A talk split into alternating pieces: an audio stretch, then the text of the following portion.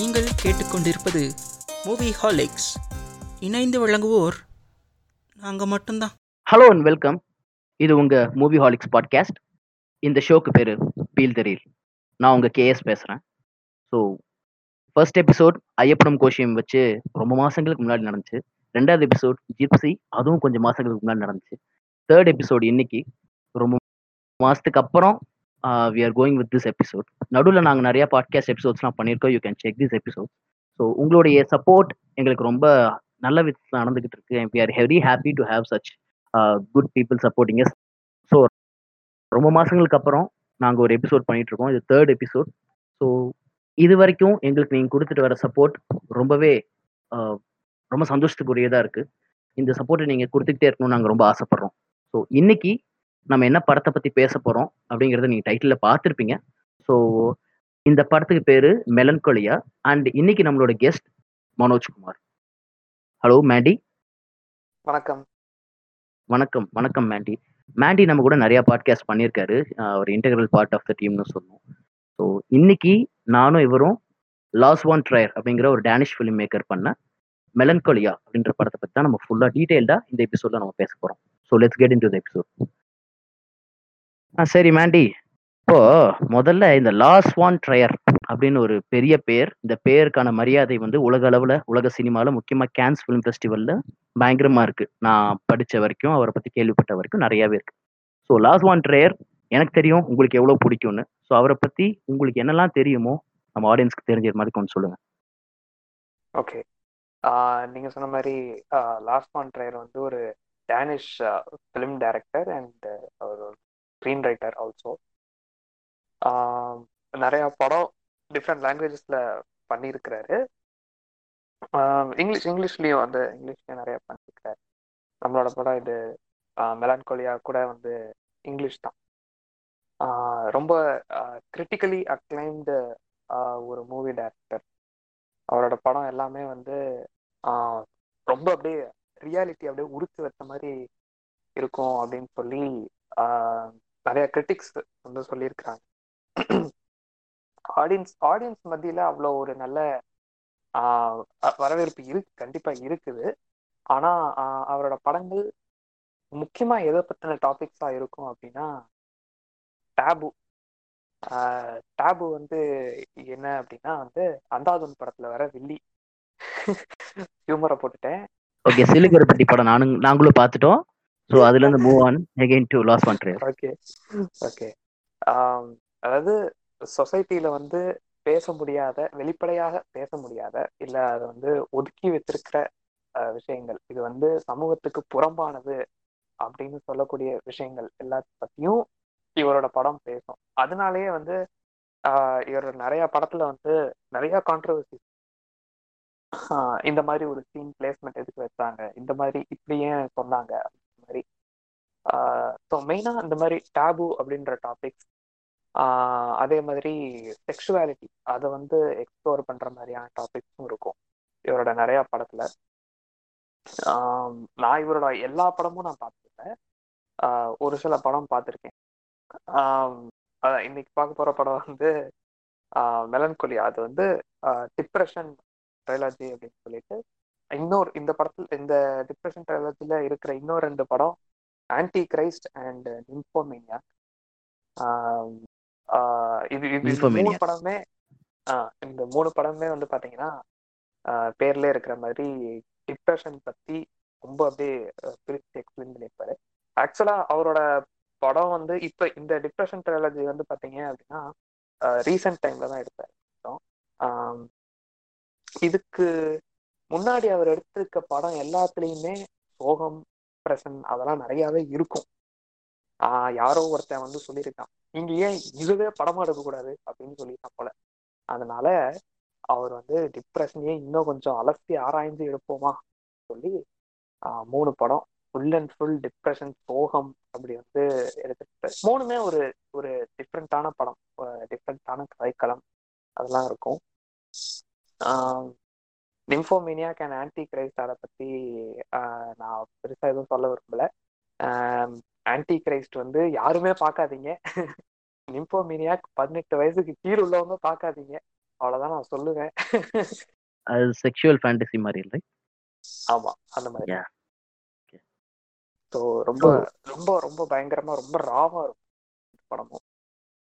மெலன்குலியா ஒரு ஒரு டிப்ரெஷனை வந்து எக்ஸ்ப்ளோர் பண்ண ஒரு சேட்னஸ் டிப்ரெஷன் அதான் பேர்லயே இருக்கிற மாதிரி மெலன்குலி அந்த இதை வந்து எக்ஸ்ப்ளோர் பண்ண மெலன்கோலியா அந்த மாதிரியான ஒரு படம். ஸோ மெலன்கோலியா வந்து ஒரு அப்போகாலிப்டிக் ட்ராமா அந்த மாதிரி சொன்னா லைக் ஒரு ஒரு உலகம் அந்த போகுது அந்த மாதிரியான ஒரு ரைட் எஸ் ஸோ வந்து ஒன் ஒரு- ட்ரையருடைய மெலன்கோலியா வந்து ரீசெண்டாக எடுத்த படம்னு மேண்டி சொன்னாரு. ரீசெண்ட் வந்து ஒரு பத்து வருஷத்துக்கு முன்னாடி ரெண்டாயிரத்தி. பதினொன்னுல வந்து வந்த படம் அது. ரீசெண்ட்னா நீங்க உடனே போன வருஷம் வந்துச்சா அப்படின்னா எதிர்பார்க்க கூடாது பேட்டை கூட எல்லாம் வந்திருக்கும் வெயில் கூட வந்திருக்கும். எக்ஸ்பெக்ட் பண்ணாங்க அது ரெண்டாயிரத்தி பதினொன்னுல வந்த படம்.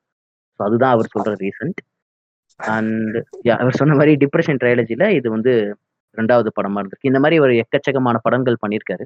ஸோ நாங்களும் வந்து ஆன்லைன்ல இவரை பத்திலாம் படிச்சுட்டு வந்து தான் இங்கே இன்ஃபர்மேஷன் கொடுக்குறோம். ஸோ நீங்க அதை போய் ஆன்லைன்லேயே அவரை பத்தி பார்க்கலாம். But I just want to let you know that he's a great director ஒரு பெரிய டேரக்டர் இவரை பத்தி நம்ம நிறையா பேர் தெரிஞ்சுக்கிறது இல்லை அப்படின்னு நாங்க ஆசைப்பட்டனால இதை நாங்கள் ஜஸ்ட் ஒரு ஜிஸ்ட் மாதிரி கொடுக்குறோம். இவருடைய கோல்டன் ஹார்ட் ட்ரையாலஜின்னு ஒரு இன்னொரு ட்ரையாலஜி இருக்கு. சின்ஸ் அவர் டிப்ரெஷன் ட்ரையாலஜி பற்றி பேசிட்டாரு எனக்கு இந்த ட்ரையாலஜி பர்சனலாக uh, ரொம்ப பிடிச்சிருந்துச்சு. ஏன்னா அதில் பிரேக்கிங் த வேவ்ஸ்னு ஒரு படம் என்னுடைய மோஸ்ட் ஃபேவரட் ஃபிலிம்ஸில் ஒரு படம்னு சொல்லலாம். ஸோ அந்த படத்தை இயக்குன இந்த டைரக்டர் மேலே இருக்கிற மரியாதை வந்து uh, ரொம்ப பெரிய மரியாதைன்னு தான் சொல்லணும். ஸோ அப்படிப்பட்ட ஒரு இயக்குனருடைய இன்னொரு படத்தை இன்னைக்கு நாங்கள் பார்த்துட்டு அதை பற்றி டிஸ்கஸ் பண்ணுறது தான் இன்னைக்கு நாங்கள் இங்கே வந்திருக்கோம். ஸோ ஒன்ஸ் அகெயின் ரொம்ப வந்தவங்களுக்குலாம் வந்து thank you let's continue and before starting the content of this episode ஒரே ஒரு டிஸ்க்ளைமர் நாங்கள் எல்லா ஃபீல் எபிசோட்லையும் இதை சொல்கிறோம் படத்தை பார்த்துட்டா மட்டும் இந்த எபிசோட கேளுங்க. ஏன்னா இந்த படத்துடைய ஸ்பாய்லர்ஸா அப்படின்னு எனக்கு தெரியல. இந்த படம் ஒன்றும் பெரிய த்ரில்லர் கிடையாது. ட்விஸ்டலாக இருக்கிற மாதிரி.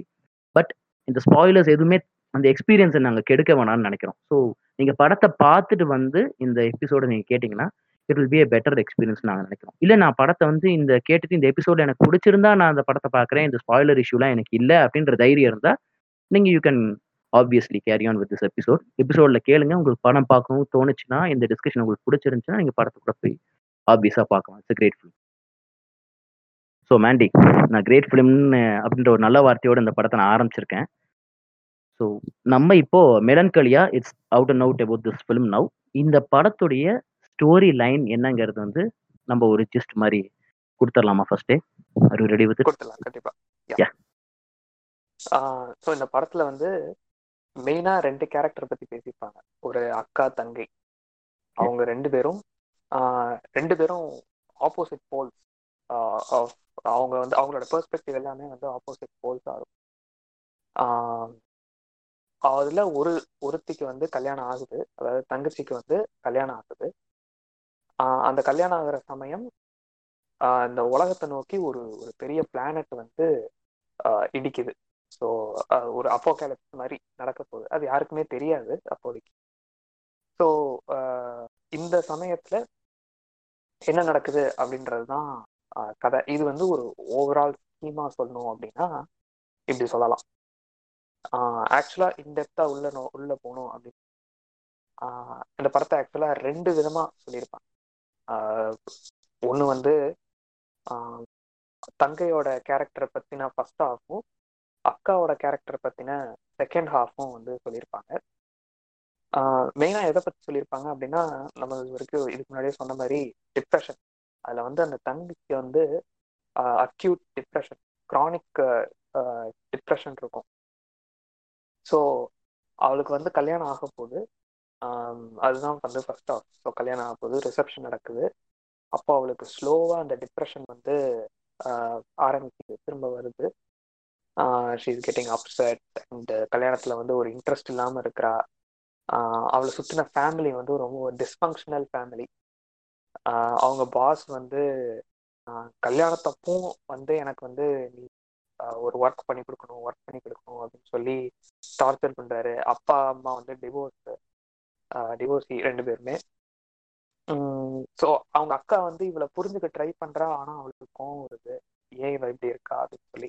ஸோ இவளோட டிப்ரெஷனை வந்து யாரும் புரிஞ்சுக்க மாட்டேங்கிறாங்க. ஆனா அவங்க ஒவ்வொருத்தரும் ஆஹ் அவங்களோட ஓன் விதத்துல செல்ஃபிஷாவும் கொஞ்சம் மோசமாவும் ஒரு டிஸ்ஃபங்க்ஷனலா இருக்கிறாங்க. எப்படி இருக்கணுமோ அந்த மாதிரி ஒரு நல்ல ஹெல்த்தி என்வாயன்மெண்ட் அப்படிங்கிறதுனால ஸ்லோவா அந்த டிப்ரெஷன் வர ஆரம்பிக்கும் ஒரு கட்டத்துல அவளோட கல்யாணம் நின்னு போயிடுது. ஏன்னா ஆஹ் அவ வந்து கல்யாணத்துல ரொம்ப டிஸ்இன்ட்ரெஸ்டடா இருக்கா அப்படின்றது வந்து அந்த புருஷனுக்கு வந்து தெரிய ஆரம்பிக்குது. ஸோ அதனால அன்இன்ட்ரெஸ்டட் ஆமா அவ வந்து சாரி அன்இன்ட்ரெஸ்ட் அன்இன்ட்ரெஸ்டடா இருக்கா. ஸோ uh, அதனால அவளுக்கு கல்யாணம் ஒரு கட்டத்தில் நின்றுது. ஹஸ்பண்ட் வந்து போயிடுறான். இந்த மாதிரி நம்ம வந்து கல்யாணம் பண்ணிக்க வேணாம் அப்படின்னு சொல்லிட்டு போயிடுறான். அவளோட கல்யாணம் நின்றுது. ஸோ இதோட ஃபர்ஸ்ட் ஆஃப் uh, வந்து முடிஞ்சிருது. ஃபர்ஸ்ட் ஆஃப்ல வந்து ஃபர்ஸ்ட் ஆஃப்ல மெயினாக என்ன சொல்லுவாங்க அப்படின்னா அந்த கேரக்டர் uh, ஒவ்வொரு கேரக்டரோட டெஃபினேஷன்ஸ் கொடுத்துட்டு அதுக்கப்புறம் இவளுக்கு என்ன ப்ராப்ளம் அப்படின்ற மாதிரி அதை சொல்லிட்டு இருப்பாங்க. ஸோ இவளுக்கு எதனால எப் எப்படி டிப்ரெஷன் இருக்குது? என்ன என்ன ட்ரிகர் பண்ணுது அவளை? மாதிரி சொல்லி ஒரு ஒரு ஒரு கிளியர் டெஃபினேஷன் கொடுத்துருப்பாங்க. So will know what is going on second half வந்து பார்த்தீங்க அப்படின்னா மோர் ஆஃப் அவங்க அக்காவோட கேரக்டர் பற்றி சொல்லியிருப்பாங்க இவளோட இதுவும் இருக்கும். அதே சமயம் அந்த ஃபோக்கஸ் வந்து கொஞ்சம் அவங்க அக்கா கேரக்டர் செகண்ட் ஹாஃப்ல வந்து இந்த கல்யாணத்துக்கு அப்புறம் கொஞ்சம் கொஞ்சமா இவளுக்கு வந்து டிப்ரெஷன் மோசமாகி அதாவது தங்கச்சிக்கு வந்து டிப்ரெஷன் மோசமாகி அவளால எந்திரிச்சு அவளால ஓனா நடக்க கூட முடியாத அளவுக்கு ஒரு டிப்ரெஷன் ரொம்ப கிரிப்ளிங் டிப்ரெஷன் ஆகி அவ வந்து அவளால சாப்பிட முடியாது. எதுவுமே பண்ண முடியாது. அந்த மாதிரி ரொம்ப மோசமா இருப்பா. ஸோ அவளை பாத்துக்கிறதுக்கு அவளை பாத்துக்கிறதுக்கு அவளை அங்க இருந்து அவங்க அக்கா வீட்டுக்கு கூட்டிட்டு வந்து வேற ஊர் அவங்க அக்கா வீட்டுக்கு கூட்டிட்டு வந்து அவங்க அக்காவும் அவங்க அக்காவோட ஹஸ்பண்டும் தான் பார்த்துட்டு ஸோ இந்த நேரத்தில் இவளோட அந்த டிப்ரெஷன் வந்து ரொம்ப மோசமாக இருக்கிற நேரத்தில் அந்த பிளானட் வந்து கிட்டக்க நெருங்குது. அந்த அந்த அந்த பிளா அந்த பிளானட் பேரே வந்து மெலன்கோலியா அப்படின்ற பிளானட் ஸோ அந்த பிளானட் வந்து ஏர்த் நோக்கி நெருங்குது. ஆனால் என்ன சொல்லியிருப்பாங்கன்னா ஃபஸ்ட்டு அது ஒரு ஃப்ளை பை அதாவது ஏர்த்து கிட்ட வந்து ஏர்த்தை சுத்திட்டு அது பாட்டுக்கு போயிடும் இடிக்காது. நம்மளோட ஏர்த் மேல கொலைட் ஆகாது அப்படின்னு சொல்லுவாங்க. ஸோ அந்த அந்த பிளானட் வந்து ஏர்த்தோட கொலைட் ஆக போகுது அப்படின்ற பயம் ஆஹ் அவங்க அக்காவுக்கு இருக்கும். ஆனா இவளுக்கு ஆஹ் அதாவது இந்த டிப்ரெஷன்ல இருக்கிற இந்த பொண்ணுக்கு ஜஸ்டின் இவளோட பேர் ஜஸ்டின் ஸோ ஜஸ்டினுக்கு அந்த அந்த பயமே இருக்காது. ஸோ த வே இந்த ரெண்டு பேரும் இந்த அக்காவும் தங்கச்சியும் அந்த ஒரு அப்போகேலிப்ஸ் வந்து அந்த டூம் டே அதை வந்து அப்ரோச் பண்ற விதம் அந்த பெர்ஸ்பெக்டிவ் வந்து டிஃபர் ஆகும்.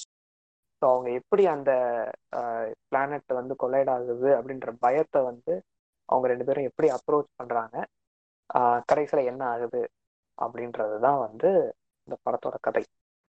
ஓகே மேண்டி நீங்க கொடுத்த ஜிஸ்டே வந்து கொஞ்சம் பெரிய ஜிஸ்டா இருந்துச்சு.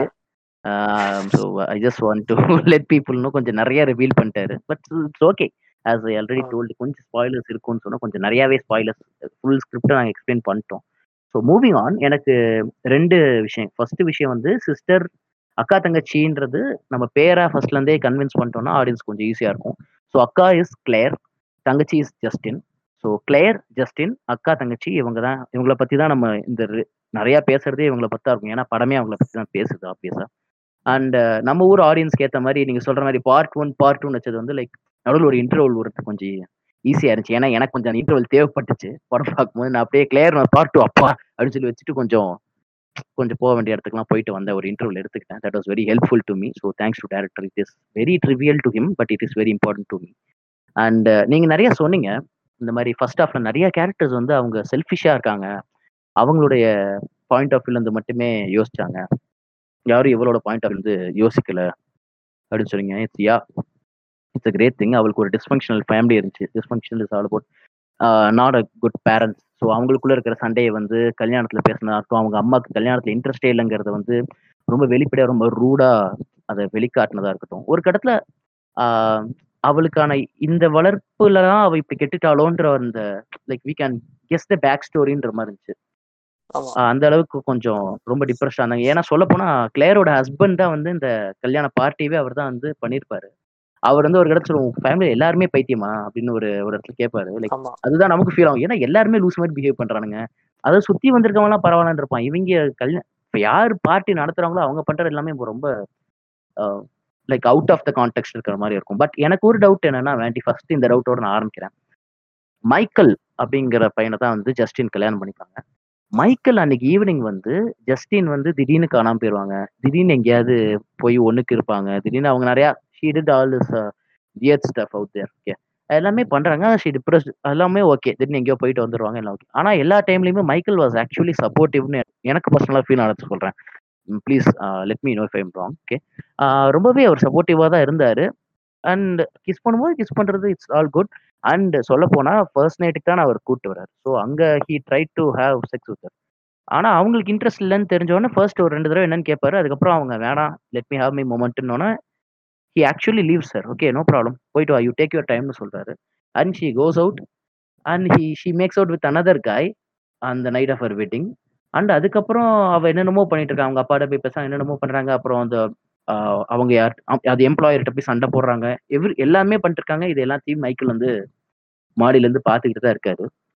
ஸோ மைக்கேல் எனக்கு ரொம்ப ரிலேட்டபுளா இருந்துச்சு அந்த அந்த பாயிண்ட் ஆஃப் வியூல ஏன்னா எவ்வளவுதான் ஒருத்தர் விட்டு கொடுத்து போக முடியும் அப்படின்னு எனக்கு தோணுச்சு. ஸோ மைக்கேல் அந்த கல்யாணத்துல போனது வந்து எனக்கு வந்து அதிசயமா இல்லை. But yeah thinking about it அவ அவகிட்ட அவ கிளம்பும்போது சொல்லுவாரு நான் இது இப்படி இப்படி நடக்கும்னு எதிர்பார்க்கல அப்படின்னு கேட்டோன்னா அவ சொல்லுவா வேற எப்படி இருக்கும்னு எதிர்பார்த்தன்ற மாதிரி கேட்பாங்க. It's all in English sorry dubbed வெர்ஷன்லாம் பார்க்கல தப்பா இருக்காங்க like what did you expect will happen அப்படின்ற மாதிரி அவங்க கேட்பாங்க.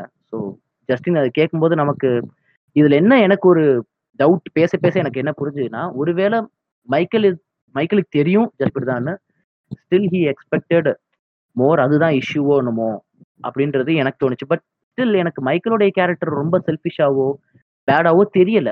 ஹி வாஸ் ஆக்சுவலி குட்னு எனக்கு பட்டுச்சு பர்சனலா ஸோ உங்களுக்கு ஏன் அந்த செல்ஃபிஷா பட்டுச்சுன்றதை கொஞ்சம் எக்ஸ்பிளைன் பண்ணீங்கன்னா நல்லா இருக்கும். ஓகே மைக்கேல் வந்து நீங்க சொல்றது கரெக்ட் தான். மைக்கேல் வந்து கம்பேர் டு அவங்க அப்பா அவங்க அம்மா அப்புறம் அந்த பாஸ் மெயினா இந்த மூணு கேரக்டர் தான் பேசியிருப்பாங்க. அவங்க அப்பா அவங்க அம்மா அப்புறம் பாஸ் இவங்கள கம்பேர் பண்ணும்போது மைக்கேல் இஸ் நாட் செல்ஃபிஷ் உண்மைதான். மைக்கேல் வந்து செல்ஃபிஷ் இல்லை.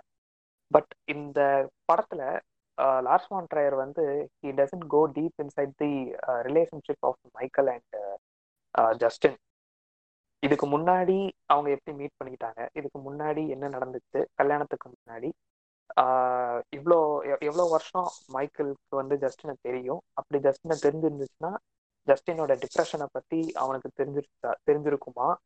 அப்படிங்கிறத பத்தி தெரில அப்படிங்கிறத பத்தி சொல்லவே இல்லை. ஆல்சோ மைக்கேல் வ- மைக்கேலை காமிச்ச விதம் எப்படி இருந்துச்சு அப்படின்னு. மைக்கேலை போர்ட்ரே பண்ண விதம் எப்படி இருந்துச்சுன்னா is indifferent towards her depression அவங்க அக்கா தான் வந்துட்டு இவனை வந்து இவளை வந்து ஜஸ்டினை வந்துட்டு உனக்கு என்ன பிரச்சனை? அப்படின்னா அப்படின்னு சொல்றதா இருக்கட்டும். இல்லை வந்து ஏன் இப்படி இப்படி வந்து வந்து இங்கே படுத்திருக்க? எந்திச்சு வா அப்படின்னு சொல்லி அவ கல்யாணத்துல விட்டு விலகி இருக்கும்போது அவளை கூட்டிட்டு வந்து அவளை கொஞ்சம் டு சம் எக்ஸ்டென்ட் அவளை புரிஞ்சுக்க ட்ரை பண்ணது வந்து அவங்க அக்கா தான். ஒரு இடத்துல கூட மைக்கேல் வந்து உனக்கு என்ன பிரச்சனை அப்படின்னு அப்படி கேட்கல ஆஹ் இல்ல வந்து உனக்கு கல்யாணத்துல இன்ட்ரெஸ்ட் இல்லையா அப்படின்னு கேட்கல இல்ல வந்து அவளோட டிப்ரெஷன் எதனால அப்படின்றத அட்ரஸ் பண்ணல. ஸோ இந்த மைக்கேல் வந்து கல்யாணத்தை விட்டு வேணாம் அப்படின்னு சொல்லி போனதுல வந்து எனக்கு தப்பா படலை. நீங்க சொல்ற மாதிரியே தான் நானும் அதே ஸ்டாண்ட்ஸ்ல தான் நானும் இருக்கேன். ஏன்னா யாருமே அந்த இடத்துல இருக்குதா வந்து கோவப்பட்டு போக தான் செய்வாங்க. ஏன்னா படம் பார்த்தா தெரியும். ஜஸ்டின் வந்து எவ்வளோ அந்த கல்யாணத்துல வந்து இன்ட்ரெஸ்ட் இல்லாம இருக்கா அப்படின்றது வந்து காமிச்சிருப்பாங்க. ஸோ மைக்கேல் போனதுல எனக்கு வந்து எந்த தப்பாவும் படல. அதுதான் ரியாலிட்டி அப்படிதான் இருக்கணும். தான் உண்மை. ஆனா எனக்கு ஒரு சின்ன இது என்னன்னா மைக்கேல் வந்து கொஞ்சம் அவளை புரிஞ்சிருக்க ட்ரை பண்ணலாம். இல்ல மைக்கேலுக்கு எப்படி இந்த விஷயம் வந்து அவன் ஒரு ஒரு கண்மூடித்தனமா இருக்கான். லைக் அவளுக்கு வந்து இந்த மாதிரி ஒரு டிப்ரெஷன் இருக்கு அப்படிங்கிறதே வந்து எனக்கு தெரியாது. நான் எதுவுமே நான் பார்க்கலையே அப்படின்ற மாதிரி இருக்கான். ஸோ எத்தனை எவ்வளவு நாள் பழகி இருக்கான் அப்படின்றதெல்லாம் நம்மளுக்கு தெரியாதுனாலும் இவளை கல்யாணம் போ பண்ண போற ஒருத்தன் ஆப்வியஸா ரெண்டு பேரும் ரொம்ப க்ளோஸா இருக்கிறாங்கன்றத வந்து காமிக்கிறாங்க. அவங்களுக்குள்ள ஒரு நல்ல கெமிஸ்ட்ரி நல்ல ரிலேஷன்ஷிப் இருக்குன்றத காமிக்கிறாங்க. பட் இது அவன் தெரிஞ்சுக்காம இருக்கான் அப்படிங்கிறது வந்து இல்ல தெரிஞ்சும் அதை அவன் அட்ரஸ் பண்ணாம இருக்கான் அவன் வந்து புரிஞ்சுக்கல அப்படிங்கிறது வந்து எனக்கு அவனோட கேரக்டர்ல ஒரு ஒரு. ஃபால்ட்டா பார்த்து சூப்பர். Super actually. செம்மையா எக்ஸ்பிளைன் பண்ணீங்க. Neglecting the partner is same as not take care of them like being rude to தெம்ன்றது தப்புனா அவங்கள பார்த்துக்காம இருக்கிறது கூட ஒரு விதத்துல தப்பு தான் நீங்க சொல்லும்போது I get convince yeah thank you for letting us correct தான் நீங்க சொல்ற மாதிரி. குட் நீங்க சொல்ற மாதிரி அவங்க அளவுக்கு இவங்க மோசம் இல்லைனா கூட இவனும் மோசம் தான். அதனால வந்து லைக் ஸ்கேல்லாம் வச்சு பார்க்க முடியாது. இவர் அன்னியன்ல வர மாதிரி. பனியன் சைஸா ஸ்மால் லார்ஜ் எக்ஸ்ட்ரா லார்ஜ்னு போடுறது அதான் ஞாபகப்படுது எனக்கு சட்டு இந்த படத்தை பத்தி பார்க்கும்போது படிக்கும்போது கூட நிறைய விஷயங்கள் நமக்கு புரியுது. ஆனா எனக்கு வந்து முதல்ல நான் புரிஞ்சுக்கணும் அப்படின்னு நான் ஃபர்ஸ்ட் ஆசைப்பட்டது இந்த படத்துடைய ப்ரொலாக் நிறைய. படங்களுக்கு நம்ம அதை பார்க்கிறது கிடையாது. ஐ உடனே எனக்கு ஞாபகம் வர படம் பெர்சனா நம்ம. பார்த்து மண்டையை பிச்சுக்கிட்ட படம். ரொம்ப இன்ட்ரெஸ்டடா நான் நம்ம இதை அதை பீல் தெரியல பண்ணணும்னு கூட நம்ம ஆசைப்பட்ட படம். ஸோ பண்ணலாம். Maybe in future we would do it. I want to do that. Like அந்த படம் பண்ணணும். ஸோ பர்சனாக்கு ஒரு ப்ளாக் இருக்கும். ஒரு எப்பிலாகும் இருக்கும் ஆக்சுவலி அதே மாதிரி இந்த படத்துக்கு ஒரு ஒரு எக்ஸ்டெண்டட் ப்ரொலாக் இருக்கு. ஆல்மோஸ்ட் சிக்ஸ் டு செவன் மினிட்ஸ்க்கு ஓடுது அது அந்த ப்ரொலாக் ஸோ அந்த ப்ரொலாக்ல நீங்க என்ன புரிஞ்சுக்கிட்டீங்க? What is this all about அப்படின்னு உங்களுக்கு அந்த மொதல் ஆறு நிமிஷத்தை என்ன புரிஞ்சுதான் நான் கேட்கறேன். I'm not asking at end of the film நம்ம எல்லாருக்குமே புரிஞ்சது. ஓகே என்ன சொல்ல வந்திருக்கா முதல் அது எனக்கு மேட்டர் இல்ல. மொதல் ஆறு நிமிஷம் நீங்க பார்த்தோன்னா what kind of mood is trying to convey என்ன சொல்ல வராங்க? என்ன இந்த ஒரு ஒரு கேரக்டருக்கு என்ன ரீசன் அந்த முக்கியமா அந்த பிரான்ச் காலில் மாட்டிட்டு இருக்கும்போது அவங்க அந்த கல்யாணம் பண்ற அந்த ஷாட் வந்து அது இட் வாஸ் வெரி இன்ட்ரெஸ்டிங் ஒரு அது சொன்ன மாதிரி ஒரு டிஸ்னி படத்தோட ஷாட் மாதிரி இருந்துச்சு அது பார்க்கறதுக்கு லைக் ஒரு டேங்கிள்டு மாதிரி இருந்துச்சு பார்க்கறதுக்கு ரொம்ப இன்ட்ரெஸ்டிங்காக இருந்துச்சு. ஸோ அதை பற்றிலாம் கொஞ்சம் எக்ஸ்பிளைன் பண்ணுங்க ஓகே அது வந்து ஒரு ஒரு மான்டாஜ் தான். நிறைய சீன்ஸை வந்து ஒரு ஸ்லோமோல வந்து ஒரு ஒரு கம்பைலேஷன் பண்ண மாதிரி பண்ணி செவன் அண்ட் ஹாஃப் மினிட்ஸ் வந்து ஓடும். பின்னாடி ஒரு பேக்ரவுண்ட் மியூசிக் வேற இருக்கும். இது- ஆக்சுவலா வந்து பாத்தீங்கன்னா இதுக்கு பேரு மியூசிக்கல் ரெஃப்ரைன் அப்படின்னு வந்து சொல்லுவாங்க. அந்த music musical refrain refrain சரி ஏதோ ரெஃப்ரைன் ஆமா. கேட்டுக்க மக்கங்களே இதுக்கெல்லாம் நான் காரணமே இல்லை. இவன் தான் காரணம். உங்களுக்கு ஏதாவது புரியலன்னா இவனை அடிச்சிருங்க வந்து. ஓகே? இன்ஸ்டா ஐடியோட நான் அனுப்புறேன். இந்த மியூசிக்கல் ரெஃப்ரைனை வந்து தர்கோஸ்கி வந்து கையாள்வாரு. ஆக்சுவலா. சொலாரிஸ் படத்துல கூட அதை வந்து அந்த மியூசிக்கல் ரெஃப்ரைன் அவங்களுக்கு ரொம்ப பிடிச்ச படமாச்சே கரெக்ட் எனக்கு தெரியும். ஆமா ஆமா ஆமா இந்த இந்த. படத்துல வந்து பாத்தீங்கன்னா இந்த இந்த மியூசிக் இந்த ஒரு மியூசிக் தான் வந்து படம் முழுக்க நிறைய சீன்ஸ்ல வரும். அண்ட் படத்துல வேற மியூசிக்கே கிடையாது. பிஜிஎம் அப்படின்னு பாத்தீங்கன்னா படத்துல வேற பிஜிஎம் அப்படின்றது எதுவுமே கிடையாது. இந்த ஒரு இந்த ஃபர்ஸ்ட் இனிஷியல் அந்த செவன் மினிட்ஸுக்கு நான் அந்த செவன் மினிட்ஸ்ல தீம்ஸ் என்னெல்லாம் வரும்ன்றத பத்தி அப்புறம் பேசுறேன். First music audio. பேசுறேன். ஸோ அந்த அந்த மியூசிக் ஒரு மாதிரியான ஒரு ஒரு ஒரு அப்செட்டிங் ஒரு டிஸ்ட்ரெஸ் அப்படின்ற மாதிரியான ஒரு மியூசிக் அது. அந்த மியூசிக் கேட்கும்போதே ஒரு மாதிரி டிஸ்டர்பிங்கா இருக்கும் நம்மளுக்கு. அந்த மியூசிக் தான் படத்துல நிறைய சீன்ஸ்ல வரும். நிறைய இம்பார்ட்டண்ட்டான சீன்ஸ்ல நிறைய நம்மளே வந்து ஆ அப்படின்னு அதிர்ச்சி ஆகி அடடா ஆத்திரிகுறி அப்படின்ற மாதிரி அதிர்ச்சி ஆகிற நேரத்துல அந்த சீன் அந்த அந்த இதெல்லாம் வரும். அந்த மியூசிக் வரும். ரொம்ப ஐகானிக்கா இருந்துச்சு ஆக்சுவலி அந்த பேக்ரவுண்ட் பிஜிஎம் வந்து ரொம்ப. ஐகானிக்கா இருந்துச்சு. ஆமா. நெக்ஸ்ட் இந்த சீனுக்கு வரேன். விஷுவலா விஷுவலா வந்து என்ன கன்வே பண்ணியிருப்பாங்க அப்படின்னா அந்த அந்த மாண்டாஜ்லயே வந்து ஃபர்ஸ்ட் ஷாட் ஃபர்ஸ்ட் ஷாட் என்னன்னா வந்து ஜஸ்டின் கேரக்டரோட ஃபேஸோட ஒரு க்ளோஸ்அப் ஷாட் பின்னாடி வந்து புறா அந்த மாதிரி பறவைகள் வந்து அப்படியே செத்து கீழே விழும். ஸ்லோ மோஷன்ல அப்படியே கீழே விழும். இவ இவ- இவளோட ஃபேஸ் வந்து ரொம்ப நீங்க பார்த்தாலே அந்த ஃபேஸ் வந்து சொல்லிடலாம். Is not happy she is very depress முடியெல்லாம் ஒரு மாதிரி களைஞ்சு போய் அப்படியே ஒரு மாதிரி சோகமா இருக்கிற ஒரு ஒரு ஃபேஸோட ஷாட் ஸ்லோ மோஷன் முகத்தை பார்த்தாலே. டிப்ரெஷன்லாம் சொல்லிடுவீங்களா நீங்க? இன்ட்ரெஸ்டிங்கான உங்களுக்கு அது பார்த்தா தெரியும். ஐயோ என்னடா இவ? இப்படி இருக்கா? அப்படின்ற மாதிரியான ஒரு ஃபீல் வரும். ஸோ கண்டினியூ பண்ணுங்க. ஸோ அதுக்கப்புறம் வரக்கூடிய ஒவ்வொரு சீன்ஸும் வந்து அந்த ஷார்ட்டும் வந்து பாத்தீங்க அப்படின்னா ஒரு சில ஒரு சில விஷயங்கள் வரும். நம்மளுக்கு ஃபர்ஸ்ட் அதை வந்து புரிஞ்சுக்க முடியாது. நம்ம என்ன என்ன சொல்ல வரான் அப்படின்னு சொல்றது தெரியாது. நீங்க சொல்ற மாதிரி ஒரு ஷாட் வந்து அந்த அவ அந்த மேரேஜ் ட்ரெஸ்ஸோட அந்த கவுனோட ஓடி வருவா. அவளோட கால்ல கையில எல்லாம் போட்டு அந்த ஒரு பிரான்சஸ் பிடிச்சு கட்டி இழுக்கிற மாதிரி இருக்கும். அதை அவ அதை அவ எதிர்த்து வெளியில வர்ற மாதிரியான ஒரு ஷாட் இருக்கும்.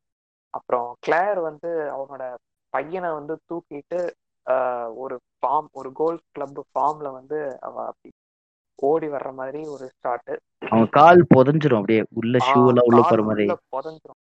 ரொம்ப சூப்பரா இருந்தாங்க அந்த ஷாட்ல ரொம்ப ட்ரிப்பியா இருந்துச்சு.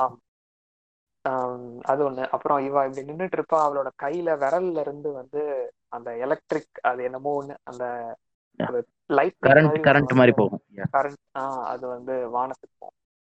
ஸோ இந்த மாதிரி ஒரு மாண்டாஜ் அதுல மெயினா இன்னும் ஒரு முக்கியமான விஷயம் எது சொல்லியிருப்பாங்க அப்படின்னா இந்த பிளானட் மெலன்கோலின்ற பிளானட் வந்து ஏர்த் நோக்கி வர்றது அது மோதுறது கொலைட் ஆகுறது இதை வந்து சொல்லிடுவாங்க. ஸோ பண்ற மாதிரியே சொல்லியிருப்பாங்கல்ல பண்ற மாதிரி சொல்லி நம்மளுக்கு வந்து இப்ப இந்த ஃபர்ஸ்ட் எயிட் மினிட்ஸ் பார்க்கும்போதே தெரிஞ்சிரும். ஓகே உலகம் அழியறத வந்து சொல்லிட்டாங்க. அது அது நடக்க போகுது உண்மையாவே நடக்க போகுது அப்படிங்கிறது வந்து தெரிஞ்சிருச்சு.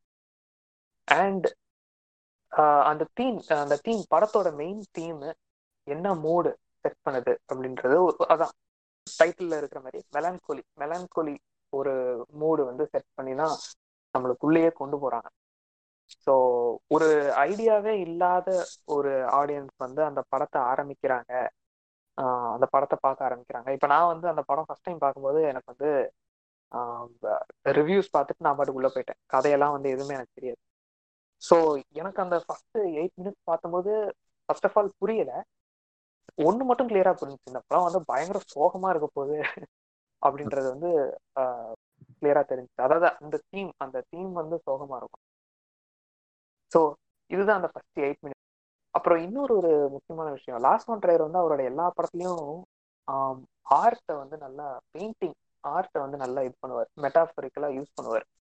இந்த படத்துல கூட ரெண்டு ஆர்ட் இருக்கும். ஒன்று வந்து ரொம்ப ரொம்ப ஃபேமஸ் நிறைய போஸ்டர்ஸ்ல எல்லாம் கூட வந்து இந்த படத்தோட போஸ்டர்ஸ்ல எல்லாம் கூட அந்த ஆர்ட்டை வந்து யூஸ் பண்ணியிருப்பாங்க அது வந்து பாத்தீங்கன்னா ஷேக்ஸ்பியரோட பிளே ஒஃபீலியா அப்படின்ற ஒரு பிளேயோட ஒரு ஆர்ட் அதுல வந்து என்னன்னா நீங்க இந்த மெலன்குலியா அப்படின்னு கூகுள்ல டைப் பண்ணாலே தெரியும். அந்த போஸ்டர்ல வரும். தண்ணியில ஒரு சின்ன பாண்டு மாதிரி இருக்கும். அந்த பாண்டுல பாண்டுல அது ரன்னிங் வாட்டர் அது stream ஆ ஒரு ஸ்ட்ரீம் ஒரு ஸ்ட்ரீம் ஸ்ட்ரீம்ல வந்து இவ இப்படி பார்த்துட்டு மேல மேல gown-ஓட. அண்ணாந்து பார்த்து வெட்டிங் கவுனோட மேல அண்ணாந்து பார்த்து படுத்திருக்கிற மாதிரி அதுல அப்படியே ஃப்ளோட் ஆயிட்டு போற மாதிரி ஒரு ஷாட் லிட்ரேச்சர்ல இங்கிலீஷ் லிட்ரேச்சர்லயே வந்து ரொம்ப iconic and also very depressed character அப்படிங்கிறது வந்து யாருன்னா ஒஃபீலியா. ஒஃபீலியா. அதனால அந்த ரெஃபரன்ஸை வந்து இதுல யூஸ் பண்ணியிருப்பாரு ஆஹ் அதே மாதிரி ஹண்டர்ஸ் இந்த ஸ்னோ அப்படின்னு சொல்லிட்டு ஒரு ஒரு ஆர்ட் ஒரு பெயிண்டிங் அதையும் வந்து இந்த படத்துல யூஸ் பண்ணியிருப்பாங்க அந்த ஃபர்ஸ்ட் மாண்டாஜ்லயும் வரும். படத்துலயும் ஒரு இடத்துல வந்து இவ அந்த ஆர்ட்டை வந்து பாக்குற மாதிரி ஒரு ஒரு ஷாட் வரும். ஸோ ஹண்டர்ஸ் இந்த ஸ்னோவும் என்ன கதை அப்படின்னா அந்த பெயிண்டிங்க்கு பின்னாடி என்ன இருக்கு? ஒரு ஹண்டர்ஸ் அந்த காலத்துல இருந்த ஹண்டர்ஸ் அவங்களோட ஹவுண்டு அந்த நாய் எல்லாத்தையும் கூட்டிட்டு போய் ஹண்டிங் போயிருக்கிறாங்க. போயிட்டு they are getting back to the village ஆனால் அந்த அவங்க வரும்போது அவங்கள்ட்ட எதுவுமே இல்லை. அவங்க கையில் எதுவுமே இல்லை.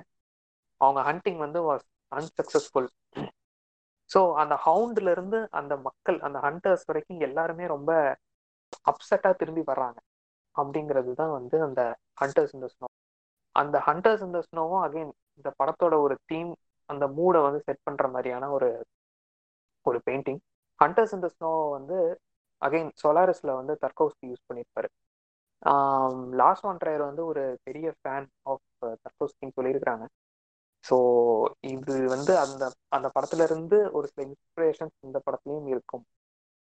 ஸோ இதுதான் இந்த படத்தோட அந்த அந்த மாண்டாஜ் அந்த எயிட் மினிட்ஸ் அண்ட் அந்த எயிட் மினிட்ஸ் ஏன் அவ்வளோ ஸ்லோவாக ஒரு ஸ்லோ மோஷன்ல காமிச்சிருப்பாங்க அப்படின்றதுக்கு ஒரு ரீசன் என்னன்னா வந்து டிப்ரெஷன் வந்து இட் வாட்ச் டைம் அந்த டைமோட ஸ்பீடை வந்து குறைச்சிரும். So someone who is experiencing depression வந்து பார்த்தீங்கன்னா அவங்களுக்கு வந்து அந்த டைம் சென்ஸே வந்து இருக்காது. எக்ஸ்ட்ரீம் கேசஸில் வந்து அந்த டைம் சென்ஸே இருக்காது. அந்த மாதிரி ஸோ எல்லாமே வந்து the things start to move very slow time வந்து ஒரு ஸ்லோவாக போகிற மாதிரியான ஒரு ஃபீல் இருக்கும். ஸோ அந்த ஃபீல் அந்த தீமை வந்து கொடுக்கணும். அந்த மூடை வந்து செட் பண்ணணும் அப்படின்றதுக்காக தான் அந்த அந்த வெரி ஸ்லோ மோஷன் அதுக்காக செகண்ட் ஹாஃப் ஃபுல்லாவே அதே மாதிரி ஏன் பண்ணாங்க? இதே மைண்ட் செட் தான். இல்ல? அதையும் நான் சொல்றேன் அதையும் நான் சொல்றேன். நீங்க பின்னாடி. கேள்விக்கு வர்றீங்க அப்படின்னா நான் கண்டிப்பா சொல்லுவேன். ஓகே ஷியோர் ஷியோர் ஸோ நீங்க ஒன்று ஒரு விஷயம் சொல்லியிருந்தீங்க. எனக்கு வந்து முதல் ஆறு எட்டு நிமிஷத்தை எப்படி இருந்துச்சுன்னு கொஞ்சம் எக்ஸ்பிளைன் பண்றேன். மேபி இது டம்மா கூட ஃபீல் ஆகலாம். பட் நான் முதல் எட்டு நிமிஷத்தை வச்சு நான் ஒரு கதை யோசிச்சுட்டு இருந்தேன் ஒரு கட்டத்தில். அந்த இதில் எப்படி இருந்துச்சுன்னா ஃபர்ஸ்ட் ஒரு எயிட் மினிட்ஸ்ல வந்து அவன் லைக் யா நீங்க சொன்ன அந்த பெயிண்டிங்ஸ் பத்தி படம் பார்க்கும்போது actually I didn't have any idea படம் பார்த்ததுக்கு அப்புறம் yeah I got to know about the paintings and his references to them so அதுக்கு பார்க்கும்போது நான் அந்த ஷி வெட்டிங் கவுன்ல இருந்தாங்க. கல்யாணம் ஆக போற பொண்ணு. திஸ் ஏர்த் இஸ் ஏர்த்தில் தான் அந்த வேர்லாம் இருக்கும்னு சொல்லுவாங்களா மரத்துடைய வேர்லாம் இருக்கும். So it is like pulling her back to like அவளை மண்ணுக்குள்ள இழுத்துட்டு போற மாதிரி ஒரு ஷாட் அது. இது போகாத இங்க வந்துரு இந்த கல்யாணம் வேணான்னு சொல்ற மாதிரியான ஒரு ஷாட் மாதிரி இருந்துச்சு and she was expressing some powers like இந்த எலக்ட்ரிசிட்டி இதை வந்து அதுக்கு பேர் அரஸ்டர் இருக்குல்ல லைட்டிங் அரஸ்டர் பின்னாடி இருக்கும் ரெண்டு ரெண்டு இருக்கும். இவ வந்து பின்னாடி இங்க இருந்து பவர் கொடுக்குற மாதிரி இருக்கும். So I I was like lightning arrester உங்களுக்கு என்ன பண்ணுவோம் லைக் லைட்னிங் வர்றத வந்து உங்களுக்கு ஏர்த் கொடுக்கும் she is the earth and அந்த பவர் வந்து லைட்னிங் பவர் வந்து அந்த பாஸ் ஸோ அதே மாதிரி இவளுக்கு அடுத்து கல கல்யாணம் நடக்க போகுது. It's like bigger world another bigger world is going on அது வந்து எர்த்தை வந்து என்கல்ஃப் பண்ற மாதிரி இருந்துச்சு. So she's the mother earth and this marriage is going to engulf அப்படின்ற மாதிரி எனக்கு புரிஞ்சுது. ஏன்னா I don't I didn't know any thing about the depression இந்த second of but I got to know இந்த மாதிரி ஒரு குறியீடு இருந்துச்சு. நான் அதுக்குள்ள ஒரு கதை யோசிச்சு யோசிச்சுட்டு இருந்தேன். ஓ இப்படி வச்சிருக்காங்க போல இருக்கு. ஓ இப்படி வச்சிருப்பாங்க போல இருக்கே. சரி இவங்க தான் அந்த மதர் ஏர்த்தோடைய சிம்பிள் மாதிரி இருந்துச்சு. ஏன்னா அவங்கள பாத்தீங்கன்னா ரூட்ஸோட அவங்கள காமிச்சிருப்பாங்க. The very next shot the Ophelia painting நீங்க சொல்றப்ப I didn't know that Ophelia painting so அவங்க அந்த தண்ணியில ஸ்ட்ரீம்ல போற மாதிரி இருக்கும்போது like it was all like this world and the earth has something connect to her she's the mother of this planet அப்படின்ற மாதிரியான ஒரு ஒரு இமேஜ் எனக்கு இருந்துச்சு. ஆக்சுவலி இன்னும் உண்மையை சொல்லணும்னா படம் பார்த்து முடிச்ச படம் கூட I felt that she has a control of this world ஏன்னா ஒரு இடத்துல படத்துல அவங்களே சொல்லுவாங்க ஐ நோ திங்ஸ் லைக் அந்த six hundred and seventy eight beans இருந்துச்சுன்றது. Magic beans எனக்கு தெரியும். I like I know things because I the I am the head of these things like உனக்கு தெரியாதெல்லாம் எனக்கு தெரியும். அப்படிங்கும்போது like we have this power of a super natural பீயிங்ல எனக்கு அது அந்த முதல் அஞ்சு நிமிஷத்துல எனக்கு அதுதான் ரொம்ப கன்வே ஆச்சு நீங்க அந்த பையனை தூக்கிட்டு போற கிளையர் நடந்து போற ஷாட் நம்ம பேசணும் கோல்ஃப் கோர்ஸ்ல தட்ஸ் அது வந்து எனக்கு ஓகே அதுலயும் நான் என்னமோ யோசிச்சேன் பட் அதெல்லாம் ரொம்ப டம்மா இருக்கும் சொன்னா. ஸோ அந்த ஷாட்டை தவிர மற்ற எல்லா ஷாட்டுமே எனக்கு இதை கன்வே பண்ற மாதிரி இருந்துச்சு. Like she is the mother of this and she is being engulf by something else a greater force call marriage or maybe chauvinism or something like நினைச்சேன். But later on it turn out to be everything around her like her parents her husband this whole world whole world employer முக்கியமா இந்த நாய். So எல்லாமே அவளை இது பண்றதுன்னு தெரிஞ்சப்பறம் it was okay so இப்படிலாம் எனக்கு தோணுச்சு ப்ரோலாக்ல so I just wanted to know how actually she the director wanted to let us know like அவர் என்ன ஆசைப்பட்டாரு நம்ம என்ன புரிஞ்சுக்கிட்டோம் அப்படின்றது ஒன்று இருக்குல்ல. ஸோ அதுக்காக தான். உங்கள்கிட்ட கேட்டேன். ஓகே நைஸ் ஸோ ப்ரொலாகை பத்தி ரொம்ப ப்ரொலாங்கா பேசியாச்சு. நெக்ஸ்ட் ஃபர்ஸ்டே நீங்க சொன்னீங்க இந்த ஃபர்ஸ்ட் பார்ட் வந்து ஜஸ்டினோட பேர்ல இருக்கும். தட்ஸ் தி லீட் லீடோட பேர்ல ஜஸ்டினோட பேர்ல அது பார்ட் ஒன் வரும். பார்ட் டூ வந்து கிளேர் அவங்க சிஸ்டருடைய எல்டர் சிஸ்டருடைய பேர்ல வரும். ஸோ இந்த ரெண்டு கேரக்டர்ஸை பேஸ் பண்ணி தான் இந்த படம் இருக்குன்றது வந்து இந்த ரெண்டு ஃபீமேல் லீட்ஸை பேஸ் பண்ணி தான் இந்த கதை இருக்குன்றது நமக்கு ரொம்ப அப்பட்டமா மொதல் ஒரு ப பதினஞ்சு பதினாறாவது நிமிஷம் நமக்கு புரிஞ்சிருது. ஓகே ஷீஸ் ஆர்கனைசிங் இந்த மேரேஜ் வெட்டிங் பார்ட்டியை வந்து இவ தான் பிளான் பண்றா ஃபுல்லா கிளியர் தான். ஜஸ்டின் வந்து உள்ள வந்து அந்த ரோட்டுக்குள்ளேயே அந்த பெரிய ஸ்ட்ரக்சர்ல அவளால போக முடியல. அந்த பெரிய கார் இருக்குல்ல அந்த கார்ல அவ்வளோ அவங்களால போக முடியல. அப்புறம் நடந்தே போறாங்க லேட்டா போறாங்க. அங்க ஆரம்பிக்கிறது கதை அவங்களோட ரிலேஷன்ஷிப் எப்படிப்பட்டதுன்றது அங்கேயே காமிக்கிறாங்க. So Claire is taking charge of Justine Justine எப்பெல்லாம் உடஞ்சு போறா எப்பெல்லாம் வந்து தன்னுடைய மூடு சரியில்லை இல்ல லைட்டா அவங்க அம்மா பேசி அவளுக்கு கடுப்பான உடனே கிளியர் அவளை கவனிச்சுட்டு ஜஸ்டினை கூட்டி போனக்கு என்ன பிரச்சனை? இன்னைக்கு எதுவுமே பண்ண மாட்டேன்னு சொல்லி டோன்ட் கிரியேட் சீன் உடனே அவளை வந்து டேக்கிங் சார்ஜ் ஆஃபர் ஓகே நீ எதுவும் பண்ணாத. இன்னைக்கு ஒரு நாள் இது பண்ணாத. This is going to be the best day of your லைஃப்ன்ற மாதிரி.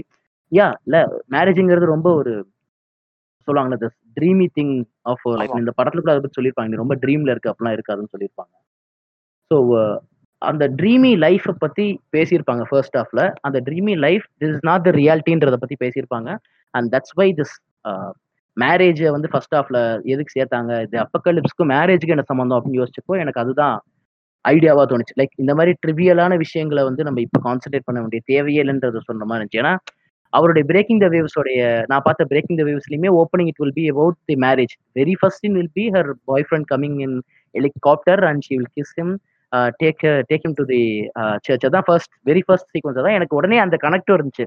பயலுக்கு கல்யாணம்னா ரொம்ப பிடிக்கும் போல இருக்கு நம்மளுக்கு அப்படின்னு நினைச்சேன். பார்த்தா டுவர்ட்ஸ் த ஃபர்ஸ்ட் ஹாஃப் நமக்கு புரியுது. ஓகே எண்ட் ஃபர்ஸ்ட் ஹாஃப் தான். ஓகே ஓ இது ஆப்போசிட்டா இதை சொல்ல வர இருக்குல்ல அப்படின்னு வி கெட் டு நோ எனக்கு ஆக்சுவலி இஷினோட பார்ட் என்னன்னா ஃபர்ஸ்ட் ஆஃப் வந்து நம்ம சொன்ன மாதிரி ஜஸ்டினை வந்து இவ கிளேர் மூத்தவ வந்து சார்ஜ் எடுத்துக்கிறாங்க. டுவர்ட்ஸ் செகண்ட் ஆஃப் வந்து ஆஸ் யூ நோ பார்ட் டூவில் வந்து கிளேரோட பேர் வருது. அங்கே வந்து Claire she slowly gets into this depression and this அவ ரொம்ப மனசு உடஞ்சி போறா அவளுடைய உலகம் அழிஞ்சிரும்ன்ற அந்த பயம் இருக்குல்ல.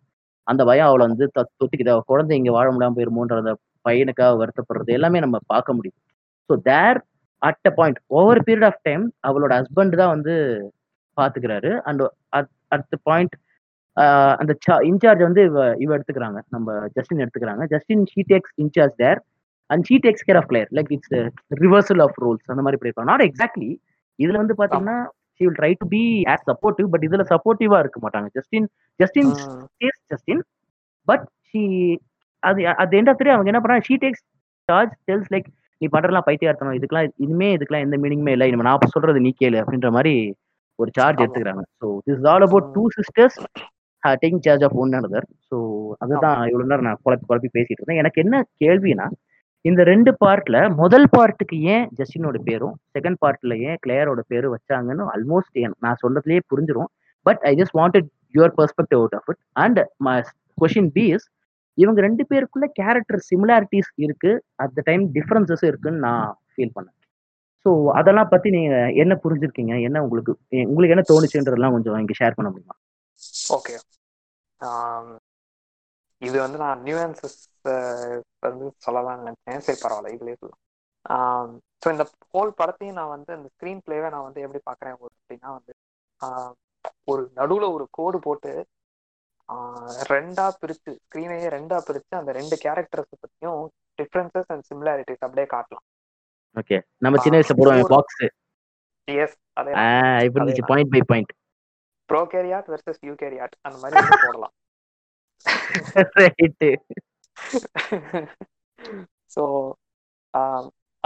இந்த ஜஸ்டினோட கேரக்டர் வந்து ஸோ ஃபர்ஸ்ட் ஹாஃப்ல நீங்க நீங்க கேட்ட அந்த பதிலுக்கு சொல்லிடுறேன். ஃபர்ஸ்ட் ஹாஃப்ல ஜஸ்டினோட கேரக்டரை மெயினா ஃபோக்கஸ்ல வச்சிருந்தது வந்து பாத்தீங்கன்னா அவங்களுக்கு படம் பார்க்கும்போதே தெரிஞ்சு மெயினா ஜஸ்டினோட பெர்ஸ்பெக்டிவ்ல கதை மூவ் ஆகும். ஜஸ்டின் போகிறது போறது ஜஸ்டின் எங்கேயாவது போறது அவ வர்றது அவளோட ஃபீலிங் அதுக்கு வந்து ரொம்ப முக்கியத்துவம் கொடுத்து அவளோட ஃபோக்கல் பாயிண்ட்ல வந்து படம் மூவ் ஆகும். இது வந்து ரொம்ப சின்ன வித்தியாசம் தான் அந்த ஜஸ்டினுக்கும் கிளியருக்கும் ஜஸ்டினோட பெர்ஸ்பெக்டிவ்ல தான் படம் மூவ் ஆகும் அப்படின்னாலும் நம்ம கிளாரையும் புரிஞ்சுக்க முடியும். நம்ம கிளாரையும் வந்து அண்டர்ஸ்டாண்ட் பண்ணிக்க முடியும்.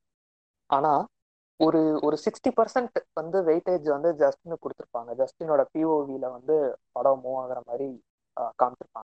ஃபர்ஸ்ட் ஹாஃப்ல செகண்ட் ஹாஃப்ல பாத்தீங்கன்னா மோர் ஆஃப் கிளேர் கிளேரோட வந்து பெர்ஸ்பெக்டிவ் கிளாரோட பாயிண்ட் ஆஃப் வியூல இருந்து படம் போகும். ஜஸ்டினுக்கு வந்து ஒரே மாதிரியான டோன் தான் படம் செகண்ட் ஹாஃப்ல மூவ் ஆகும். அவளுக்கு வந்து அந்த கேரக்டர் ஆர்க்கு இல்லை வந்து அவளோட இதுல வந்து எமோஷன்ஸ்ல வந்து பெரிய வித்தியாசங்கள் இருக்கு. ஓரளவுக்கு இருக்கும். ஆனா கிளேரோட கேரக்டர்ல பாத்தீங்கன்னா பயங்கர வித்தியாசம் இருக்கும். வேவரிங்கா போகும். நீங்க சொல்ற மாதிரி ஃபர்ஸ்ட் அவ நல்லா இருப்பா. அதுக்கப்புறம் அந்த பிளானட் வர்றது நினைச்சு பயந்து கடைசியில எக்ஸ்ட்ரீம் போய் அந்த மாதிரி ஒரு ஒரு ஹெவி வேவரிங் கேரக்டர் ஃபர்ஸ்ட் ஹாஃப்ல எப்படி ஜஸ்டினுக்கு கொடுத்துருக்காங்களோ அதே இதை வந்து செகண்ட் ஹாஃப்ல வந்து கிளேருக்கு கொடுத்து வேற கிளேர் வந்து ஃபர்ஸ்ட் ஹாஃப்ல வந்து ஒரு நார்மல் டோன்ல இருப்பா. ஒரு ஒரு ஈவனா இருப்பா.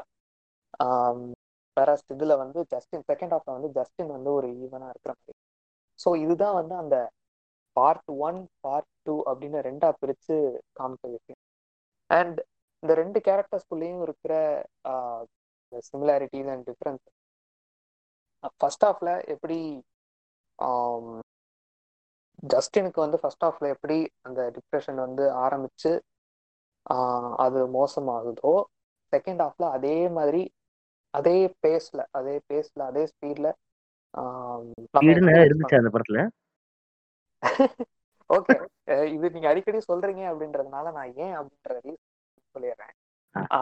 மெயினா லாஸ்ட் ஒன் ட்ரையர் வந்து எந்த மாதிரி ஐ மீன் இந்த மாதிரியான ஒரு ஸ்க்ரீன் பிளே ஒரு ஒரு ஸ்லோவான ஸ்க்ரீன் பிளே அப்படின்றத எதுக்கு வந்து அவர் கையாள்வாரு அப்படின்னா நம்ம வந்து அவங்களோட அவங்க எப்படி அந்த டைமை வந்து ஃபீல் பண்றாங்க அப்படின்ற இதுக்கு அந்த அந்த டெம்போரல் ஈக்குவாலிட்டியை வந்து மெயின்டைன் பண்றதுக்காண்டி ஸோ இப்போ இந்த படம் வந்து ரொம்ப ஸ்லோவா போக போக நம்மளும் வந்து கிட்டத்தட்ட ஜஸ்டினாவே மாறி அந்த அவங்க ஜஸ்டின் எப்படி வந்து அந்த டைமை வந்து அந்த செகண்ட் ஹாஃப்லையும் ஃபர்ஸ்ட் ஹாஃப்லையும் அவ எப்படி பர்சீவ் பண்ணியிருப்பாளோ அதே மாதிரி நம்மளை வந்து பர்சீவ் பண்ண வைக்கிறாரு.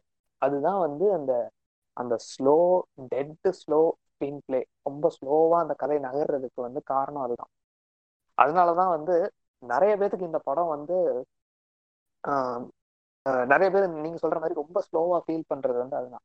ஒரு சில பேரால வந்து அதை ரிலேட் பண்ணிக்க முடியும் ஒரு சில பேரால வந்து இப்ப இப்ப என்னால வந்து அதை கிளியரா ரிலேட் பண்ணிக்க முடிஞ்சு நான் ஒவ்வொரு சீனையும் வந்து நுணுக்கமா பார்த்து நான் அந்த இடத்துக்குள்ளேயே அந்த அந்த ஊருக்குள்ளேயே போய் அந்த வீட்டுக்குள்ளேயே போய் டஸ்டின் கூட இருந்து பார்த்த மாதிரியான ஒரு ஃபீல் அந்த ஃபீலை வந்து கொண்டு வரணும் அப்படின்றதுக்காண்டி தான் அந்த ஒரு ஸ்லோ ஸ்க்ரீன் பிளேயர் வந்து இவர் மட்டும் இல்லை நான் நிறைய பேர் அந்த மாதிரி யூஸ் பண்ணுவேன் ரொம்ப ஸ்லோவான படங்கள்லாம் பார்த்தீங்க அப்படின்னா ஒரு சில ஸ்லோவான படங்கள்லாம் வந்து தேவையே இல்லாமல் ஸ்லோவாக இருக்கும். அதெல்லாம் குப்பை படங்கள் அதெல்லாம் விட்டுருங்க.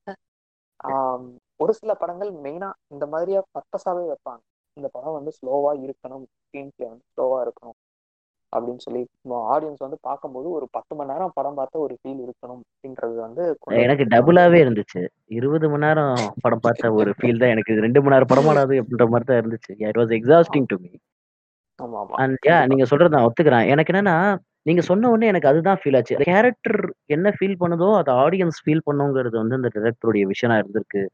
அப்படின்னு நீங்க சொல்றப்போ எனக்கு எனக்கு ரீசெண்டா நம்ம பார்த்து நம்ம எல்லாரும் சிலாகிச்சு போன ஒரு இப்ப கூட ஆஸ்கார் வாங்கின படம் அனதர் அனதர் ரவுண்டுன்னு ஒரு படம்.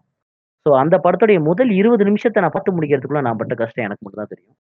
அந்த படத்தை முதல் இருபது நிமிஷம் அப்படியே தள்ளிட்டே இருக்கு. என்னடா இவ்வளவு போர் அடிக்குது? ஏன்டா இப்படி? அப்படின்ற மாதிரி இருக்கும்போது அந்த ஒரு முக்கியமான சீன் இருக்கும். அந்த ஃப்ரெண்ட்ஸ் எல்லாம் கூடி பேசுவாங்க. அவங்க எல்லாருமே டீச்சர்ஸா இருப்பாங்க. சரக்கு அடிச்சு அடுத்த சீன் அவனுங்க அந்த எக்ஸ்பெரிமெண்ட்டை ஸ்டார்ட் பண்ண ஆரம்பிச்சதுக்கு அப்புறம் படம் பயங்கர இன்ட்ரெஸ்டிங்கா போயிடும் so that's where you get to know okay இதுக்கு தான் அவன் முதல் இருபது நிமிஷம். அவங்க லைஃப் போரிங்கா இருக்கு. அதை நமக்கு அநியாய போரிங்கா அவங்க இன்ஃபார்ம் பண்ணியிருக்கான். எனக்கு ரொம்ப போர் அடிச்சுது. லைக் முக்கியமா சொல்லணும்னா அந்த ஒரு டீச்சர் ஒருத்தர் வந்து கிளாஸ் எடுப்பான். ஹிஸ்ட்ரி எடுப்பான் நினைக்கிறேன். ஏதோ ஹிஸ்ட்ரியோ ஹிஸ்ட்ரி வந்து ஹீரோ எடுக்கிறது. இன்னொருத்த வேற நம்ம கிளாஸ் எடுப்பான். ரெண்டும் அவ்வளோ போரிங்கா இருக்கும். அதுக்கு அதுக்கு அடுத்த சீன்லயே வந்து அது ரொம்ப இன்ட்ரெஸ்டிங்கா எப்படி எடுக்க முடியும்ன்றதையும் விஷுவலா நம்ம காமிச்சிருப்பாங்க. அது உண்மையிலேயே எனக்கு இன்ட்ரெஸ்டிங்கா இருந்துச்சு அந்த சீன்ஸ் எல்லாம் பார்க்க. இட்ஸ் வெரி குட் சிலதெல்லாம் வாட்ஸ்அப் ஃபார்வர்ட் மாதிரி எனக்கு ஒரு சீன் ஃபீல் ஆனா கூட லைக் இவங்க எல்லாம் யார் தெரியுமா? டீ டோட்டலர் யார் தெரியும்னு சொல்லுங்க அந்த குடிக்கிறவன் யாருன்னு சொல்லுங்கன்ற மாதிரி வேற டாபிக் போகுது தப்பா வச்சுக்கோங்க ஆடியன்ஸ்லாம் இதையே உட்காந்து கேட்கறாங்கன்னா கண்டிப்பா அவங்க நாடகர் ஒன்று பத்தி பேசினா ஒன்றும் கண்டுக்க மாட்டாங்க. ஸோ அந்த டீ டோட்டலர் பத்தி ஒரு சீன் இருக்கும். ஹிஸ்டரியில வந்து டீ டோட்டலரா இருந்தது ஹிட்லர். குடிகாரனா இருந்தவங்க வந்து நமக்கு பிடிச்ச நிறைய தலைவர்கள்ன்ற மாதிரி ஒரு சீன் இருக்கும். That makes history itself interesting அப்படின்ற மாதிரி காமிச்சிருப்பாங்க. ஸோ அந்த இடத்துல அனதர் ரவுண்ட்ல வந்து நமக்கு அது ஃபீல் ஆகும். ஓகே இதுக்கு தான் முதல் அவங்க லைஃப் வந்து டுவெண்ட்டி மினிட்ஸ் போரிங்கா இருந்துச்சுன்றத நமக்கு விஷுவலாக கன்வே பண்ணிட்டான். நமக்கு புரிஞ்சிருச்சது. அதுக்கப்புறம் படம் சூப்பராக கூப்பிட்டு போயிட்டாங்க. ஸோ அது அதை வந்து எனக்கு சட்டன் ஸ்ட்ரைக் ஆச்சு நீங்கள் சொன்னோன்னையா அந்த ஃபீல் தான். ஆனால் சம்டைம்ஸ் நம்ம இந்த தப்பா with all due respect to the director and to you okay as a படத்தை பார்த்தவரா? அந்த படத்தோட ஃபேனா நான் என்ன நினைக்கிறேன்னா யூஸ்வலாக நம்ம ரொம்ப ஓவர் திங்க் பண்ணிடுறோமா? ஆஸ் அ ஃபேன் நம்ம ரொம்ப ஓவர் திங்க் பண்ணிடுறோமா ஏன்னா நம்ம இந்த படம் வந்து நல்லா இருக்கோ நல்லா இல்லைன்றது அதர்பட்சம் இந்த படம் ஸ்லோவாக போக வேண்டிய பேஸ்க்கு வந்து மேபி ஒர்க் அவுட் ஆகலைன்றது நிறைய பேர் இருப்பாங்க இல்லைன்றது இல்லை. நான் என்ன சொல்றேன்னா இந்த படத்துக்கு அவன் கூட இவ்வளோ யோசிச்சிருக்க மாட்டான். நீங்க எதுக்குடா அவனுக்கு சப்போர்ட் பண்ணுங்கிறதுக்காக என்னென்னமோ சொல்லி ஏத்தி விடுறீங்க அப்படின்னு சொல்ற ஆடியன்ஸ் நிறைய பேர் இருப்பாங்க. இப்ப நிறைய நம்ம ஊர்ல பெரிய டேரக்டருக்கு நம்ம ஏதாவது இந்த மாதிரி பேசணும்னா உடனே வந்து சவுக்கு சவுக்கு நிறைய அந்த மாதிரிலாம் கலாய்க்கிற பசங்களை நம்ம பார்த்துருக்கோம். நம்மளை சுற்றி நிறைய பேர் ஓட்டுறதெல்லாம் இருக்காங்க. லைக் முக்கியமா ஜிவிஎம் உடைய ஃபேன்ஸ் எல்லாம் கிழிக்கிறதுக்கு நிறைய பேர் நம்ம ஊர்ல இருப்பாங்க. ஸோ அந்த மாதிரி எனக்கு சட்டு நீங்க சொன்னா தோணுச்சு. அது என்னடாப்பா பிடிச்சிருந்த டேரக்டர்னா அவர் எவ்வளவு ஸ்லோவா இருந்தாலும் படத்தை உட்காந்து இவங்க பார்த்துருவாங்க. பிடிக்காத டேரக்டர் பார்க்க மாட்டாங்களா அப்படின்னு தோணுச்சு. பட் இன்னொரு பாயிண்ட் இல்ல என்ன தோணுது அப்படியே அந்த இம்ப்ரெஷனோட உட்காந்து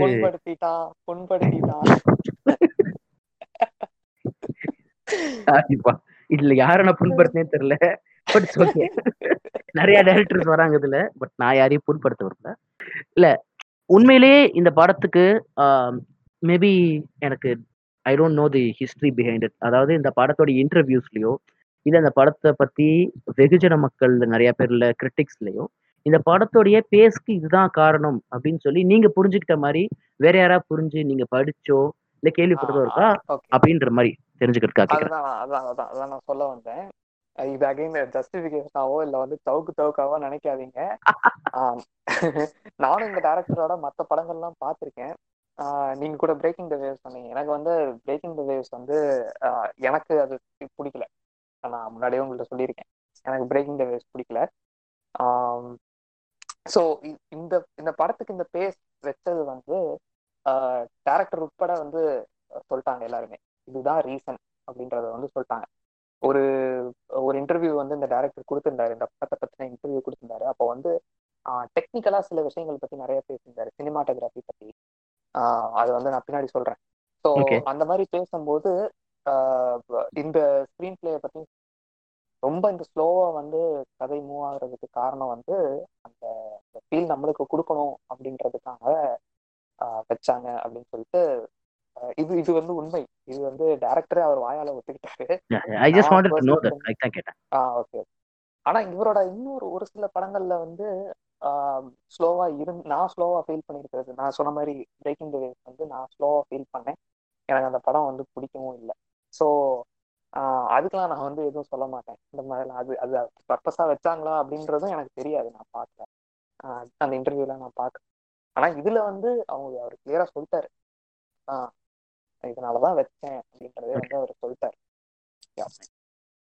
Thank you so let's move on next நான் இந்த படத்துடைய ஆப்வியஸ் ஏன்னா நம்ம ஒரு மாஸ்டர் ஃபிலிம் மேக்கருடைய படத்தை பார்க்குறோன்றது நமக்கு புரிஞ்சிருது. ஸோ சில விஷயங்கள் ரொம்ப ஆப்வியஸாக இருக்கும். சரி இன்னைக்கு நம்ம காற்று வெளியுடைய படம் பார்க்குறோம்.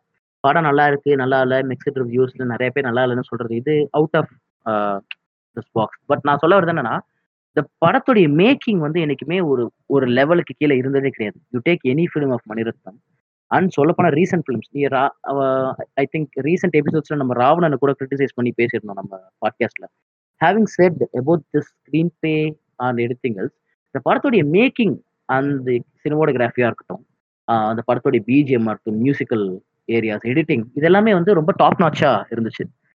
We can see that evident in many of the international directors நான் சத்யஜித் ரேட்டர் நம்ம நிறைய அதை பார்க்க முடியுது. ஸோ ஸ்கார்சசி இந்த மாதிரி நிறைய டேரக்டர்ஸ் இருக்காங்க லைனாக சொல்லிட்டே போகலாம் ஸோ அந்த மாதிரி லாஸ் ஒன் ட்ரையரை வந்து we can easily keep him that place அவர் வந்து அந்த அவருடைய படம் வந்து ரொம்ப இன்ட்ரெஸ்டிங்கான ஒரு சினிமோகிராஃபி அது சொல்லப்போனா டாப் நாச் தான் ஆப்வியஸ் அது. டாப் நாச்லேயே ரொம்ப இன்ட்ரெஸ்டிங்கான ஒரு ஸ்க்ரீன் பிளேக்கு இந்த ஸ்க்ரீன் பிளேக்கு இந்த கேமரா இருந்தால் பெட்டராக இருக்கும். அதுவும் இந்த ஹேண்ட் ஹெல்ட் கேமராலாம் அவர் வந்து ஒரு பெரிய ஜீனியஸ் நம்ம எல்லாருக்குமே ஸோ அது ரிலேட்டடா அவர் சூப்பரா ஒர்க் பண்ணியிருந்தாங்க. இந்த படத்துலையுமே முதல் ப்ரொலாக்ல முக்கியமா அந்த ஒரு ஷாட் இருக்கும். அந்த அந்த ஃபர்ஸ்ட் அந்த கார்டன் ஒரு ஷாட் காட்டுவாங்க. அந்த கார்டனுடைய நடுவுல ஒரு பெரிய ஒரு சிலை மாதிரி ஒன்று இருக்கும். லைக் சம்திங் லைக் ஒரு ஒய் மாதிரி இருக்கும். ஒய்யோட இது மாதிரி இருக்கும். அதுக்கப்புறம் பாத்தீங்கன்னா அந்த ஃபுல் கார்டன் இருக்கும். கார்டன் தாண்டி அந்த ஓஷன் இருக்கும் ஃபுல்லா ஸோ அந்த ஷாட் அவர் காமிச்ச விதம் அந்த ஷாட்ல அவங்க வச்ச லைட்டிங் இட் வாஸ் ஃபென்டாஸ்டிக் எனக்கு என்ன தோணுச்சுன்னா அவங்க அந்த மினியேச்சர் பண்ணி போட்டோ வீடியோ எடுத்து சினிமாட்டோகிராஃபி பண்ணாங்களான்னு தோணுச்சு ஏன்னா அவ்வளோ இன்ட்ரெஸ்டிங்காக இருந்துச்சு அந்த சினிமாட்டோகிராஃபி லைக் இன்னொரு சீன் என்னன்னா இந்த வெரி செகண்ட் பார்க்ல கிளேயரோட பார்க்ல ஒரு சீன் வந்து ரெண்டு பேருமே அக்கா தங்கச்சி ரெண்டு பேருமே வந்து நைட் டைம் வெளியே போவாங்க. ஸோ அப்போ கிளேயர் வந்து ஜஸ்டினை ஃபாலோ பண்ணுவா. அப்போ வந்து ஷார்ட் எப்படி இருக்கும்னா இவங்களுக்கு அந்த நம்ம எர்த்தோட மூன் இருக்கும். இந்த பக்கம் மெலன்கலியா இருக்கும். ஸோ இந்த மூணுடைய லைட் எல்லோ கலர்ல இவங்க மேல அடிச்சிருக்கும். மெலன்கலியோட லைட் ப்ளூ வந்து அவ மேல அடிச்சிருக்கும் லைக் ஜஸ்டின் மேல அடிக்கும். ஸோ ஜஸ்டின் மேல அந்த ப்ளூ கலர் அடிச்சுட்டு அப்படியே அவ மூவ் ஆயிட்டு போவாங்க. அங்க அவங்க அந்த ஸ்ட்ரீம் கிட்ட நேக்கடா படுத்திருப்பாங்க. அதை போய் அவங்க பார்த்துட்டு வருவாங்க. ஸோ மூன் பாத் எடுத்துட்டு இருக்க மாதிரி இருக்கும். லைக் மெலன்குலியா பாத் அவங்க எடுத்துருப்பாங்க. ஸோ அந்த சீன்லயுமே பாத்தீங்கன்னா அந்த லைட்டிங் வாஸ் வெரி இன்ட்ரெஸ்டிங் ஏன்னா it is not easy to light such scenes like அவ்வளோ பெரிய லைட் அந்த பக்கம் எல்லோ இந்த பக்கம் ப்ளூ லைட்டிங் அவங்க கொடுத்த விதமா இருக்கட்டும். நான் I want to speak so many technical aspects of this நான் கொஸ்டின்லேயே கொஞ்சம் பெருசாக தான் பேசுவேன். நீ உங்க ஆஸ்பெக்ட் சொல்லுங்க. லைக் முதல்ல அந்த அஞ்சாறு நிமிஷம் அந்த ப்ரொலாகோடைய எண்டு பார்த்தீங்கன்னா அந்த பெரிய பிளானட் வந்து பார்ட் டூல கிளையர் பார்ட் டூ கிளேர்ல வந்து ஒரு நைட் வந்து ரெண்டு மூன் இருக்கும். ஸோ த ஒன் ஒரு ஒன்று நம்ம அர்த்தோட சேட்டலைட் மூன் இன்னொன்று வந்து இந்த மெலன்கொலியா பிளானட்டோடைய rays அடிச்சிருக்கும். So since it is a star அதுல வந்து நமக்கு வந்து ரேஸ் வந்துட்டு இருக்கும். ஸோ கிளேர் வந்து இந்த மூனுடைய லைட்ல இருப்பாங்க. நம்ம மூன் லைட்ல இருப்பாங்க. அட் த சேம் டைம் வந்து தலைவி ஜஸ்டின் வந்து அந்த மிலன்கோலியாவுடைய ப்ளூ லைட்ல வந்து அவங்க அது மேல அடிக்கிற மாதிரி எடுத்திருப்பாங்க. So what I'm trying to say it's not easy to light such scenes லைட்டிங்கே இந்த சீன்ல ரொம்ப கஷ்டம். ஏன்னா ஒன் சைடு ஆஃப் த கார்டனே ஒரு பெரிய ஏரியாவை நீங்க லைட் பண்றீங்க. ஒன் சைடை ஃபுல்லா நீங்க எல்லோவா பண்ணும் இன்னொரு சைடு ப்ளூவா பண்ணும் ரெண்டும் ரொம்ப கிளாஷ் ஆகி அதிகமாகவும் இருந்துடக்கூடாது. It must be like natural light ஏன்னா நைட் டைம்ல மூணோட லைட் வந்து நமக்கு ரேஸ் அடிச்சா கூட ரொம்ப எக்ஸ்ட்ரீமா இருக்காது. ஒரு மாதிரி வார்ம்த்தா தான் இருக்கும். அண்ட் அது பாத்தீங்கன்னா மெலன்கலியா பாத் ஒன்று எடுத்துருப்பாங்க. இவங்க போய் பார்ப்பாங்க அவங்க நேக்கடா படுத்திருப்பாங்க. எனக்கு அதான் சட்டுன்னு ஃபீல் ஆச்சு. இந்த சன் பாத் மூன் பாத் மாதிரி அவங்க அந்த மெலன்கொலியாவுடைய ரேஸ்ல வந்து பாத் எடுத்திருப்பாங்க. இட்ஸ் மெலன்கலியா பாத் நான் நினைச்சுக்கிட்டேன் படம் பார்த்தப்போ. ஸோ இந்த சீக்வன்ஸ்லாம் எப்படி லைட் பண்றாங்க அப்படிங்கிறது வந்து ரொம்ப இன்ட்ரெஸ்டிங்காக இருந்துச்சு. It was very technical marvel நான் ஃபீல் பண்ணேன். ஏன்னா ரொம்ப இன்ட்ரெஸ்டிங்காக இருந்துச்சு. அண்ட் ஆல்சோ இந்த ப்ரொலாக்ல வந்து இந்த பெரிய பிளானட் வந்து ஏர்த் வந்து என்கல்ஃப் பண்ற மாதிரி ஒரு கடைசி ப்ரொலாகுடைய எண்ட் இருக்கும். ஸோ அந்த இதில் பார்த்தீங்கன்னா அந்த ஏர்த்து கிட்ட அந்த இன்னொரு பிளானட் வரும்போதே பெர்ஸ்பிரேஷன் மாதிரி ஒன்று இருக்கும். லைக் அந்த பிளானட்ல இந்த பிளானட் வந்து ஒரு ஒரு ஆவி மாதிரி அப்படி பறந்து வந்து அப்படி ஃபார் அ மொமெண்ட்ல அப்படியே லைட்ஸ் வரும். லைக் அந்த சிஜி ஒர்க் இருக்குல்ல ரொம்ப இன்ட்ரெஸ்டிங்காக பண்ணியிருந்தாங்க. லைக் டாப் நாச்சாக இருந்துச்சு. அந்த நமக்கு தெரியுது. இட் இஸ் சிஜி இதை நம்ம பார்க்கறது கிராஃபிக்ஸ் தான். ஆடியன்ஸ்க்கு தெரிஞ்சாலுமே அதில் ஒரு நுவான்சஸ்லாம் கொண்டு வர்றது இருக்குல்ல. இட்ஸ் அ கிரேட் திங் ஏன்னா நம்ம இங்கே இருக்கிற கிராஃபிக்ஸ்க்கு நம்ம சொல்கிறோம் யா இங்கேயும் நிறைய கிராஃபிக்ஸ் நல்லா இருக்கு. இந்தியன் ஃபிலிம் பற்றி பேசுகிறேன் கிராஃபிக்ஸ் நிறைய படங்கள் நல்லா இருக்கு சில படத்துல ஆன் பார் இருந்திருக்கு. சில படத்துல மோசமாகவும் இருந்திருக்கு. நம்ம ரீசன்ட் ஃபிலிம்ஸ் வச்சு நான் சொல்றேன். But this almost ten years ரொம்ப பியூட்டிஃபுல்லா அந்த கிராஃபிக்ஸ் ஒர்க் பண்ணியிருந்தாங்கன்னு எனக்கு தோணுச்சுயா இதுக்கு முன்னாடி முப்பது வருஷத்துக்கு முன்னாடி நைன்டீன் எயிட்டிஸ்லயே எங்கள்கிட்ட ஹாலிவுட்ல நிறைய கிராஃபிக்ஸ் கிராஃபிக்ஸ்ல சம படங்கள்லாம் இருந்திருக்கு அப்படின்னு வந்து பேசுறவங்க இருப்பாங்க. ஸ்பீல்பர்க்லாம் இருக்காங்க ஒத்துக்கிறேன். பட் ஐம் ஜஸ்ட் டெல்லிங் இந்த மாதிரியான ஒரு படத்துல சிஜிங்கிறது வந்து out of the box thinking நான் நினைச்சேன். இதுல எல்லாம் பெருசா சிஜி ஒர்க் இருக்கான்னு நான் நினைச்சப்போ இந்த படத்துல நிறைய சிஜி ஒர்க் தேவைப்பட்டுச்சு because of this extra planet that is coming to என்கல் இப்போ ஸோ அது எனக்கு ரொம்ப பிடி சூப்பரா ஒர்க் ஆச்சு. ஸோ அது நான் என்ன கேட்க வரேன்னா this film and it's technical aspects as be expected it was a technical marvel முக்கியமா edit pattern cinematography lighting and CG musical BGM பத்தி நம்ம ஆல்ரெடி பேசிட்டோம். ஸோ ஐ டென்ட் ஆட் இந்த மாதிரி டெக்னிக்கல் ஆஸ்பெக்ட்ஸ் எல்லாத்துலேயுமே இந்த படம் உங்களுக்கு எப்படி ஒரு சாட்டிஸ்ஃபேக்ஷனை கொடுத்துச்சு? அப்படிங்கிறத பற்றி தான் நான் கேட்கணும்னு நினைக்கிறேன்.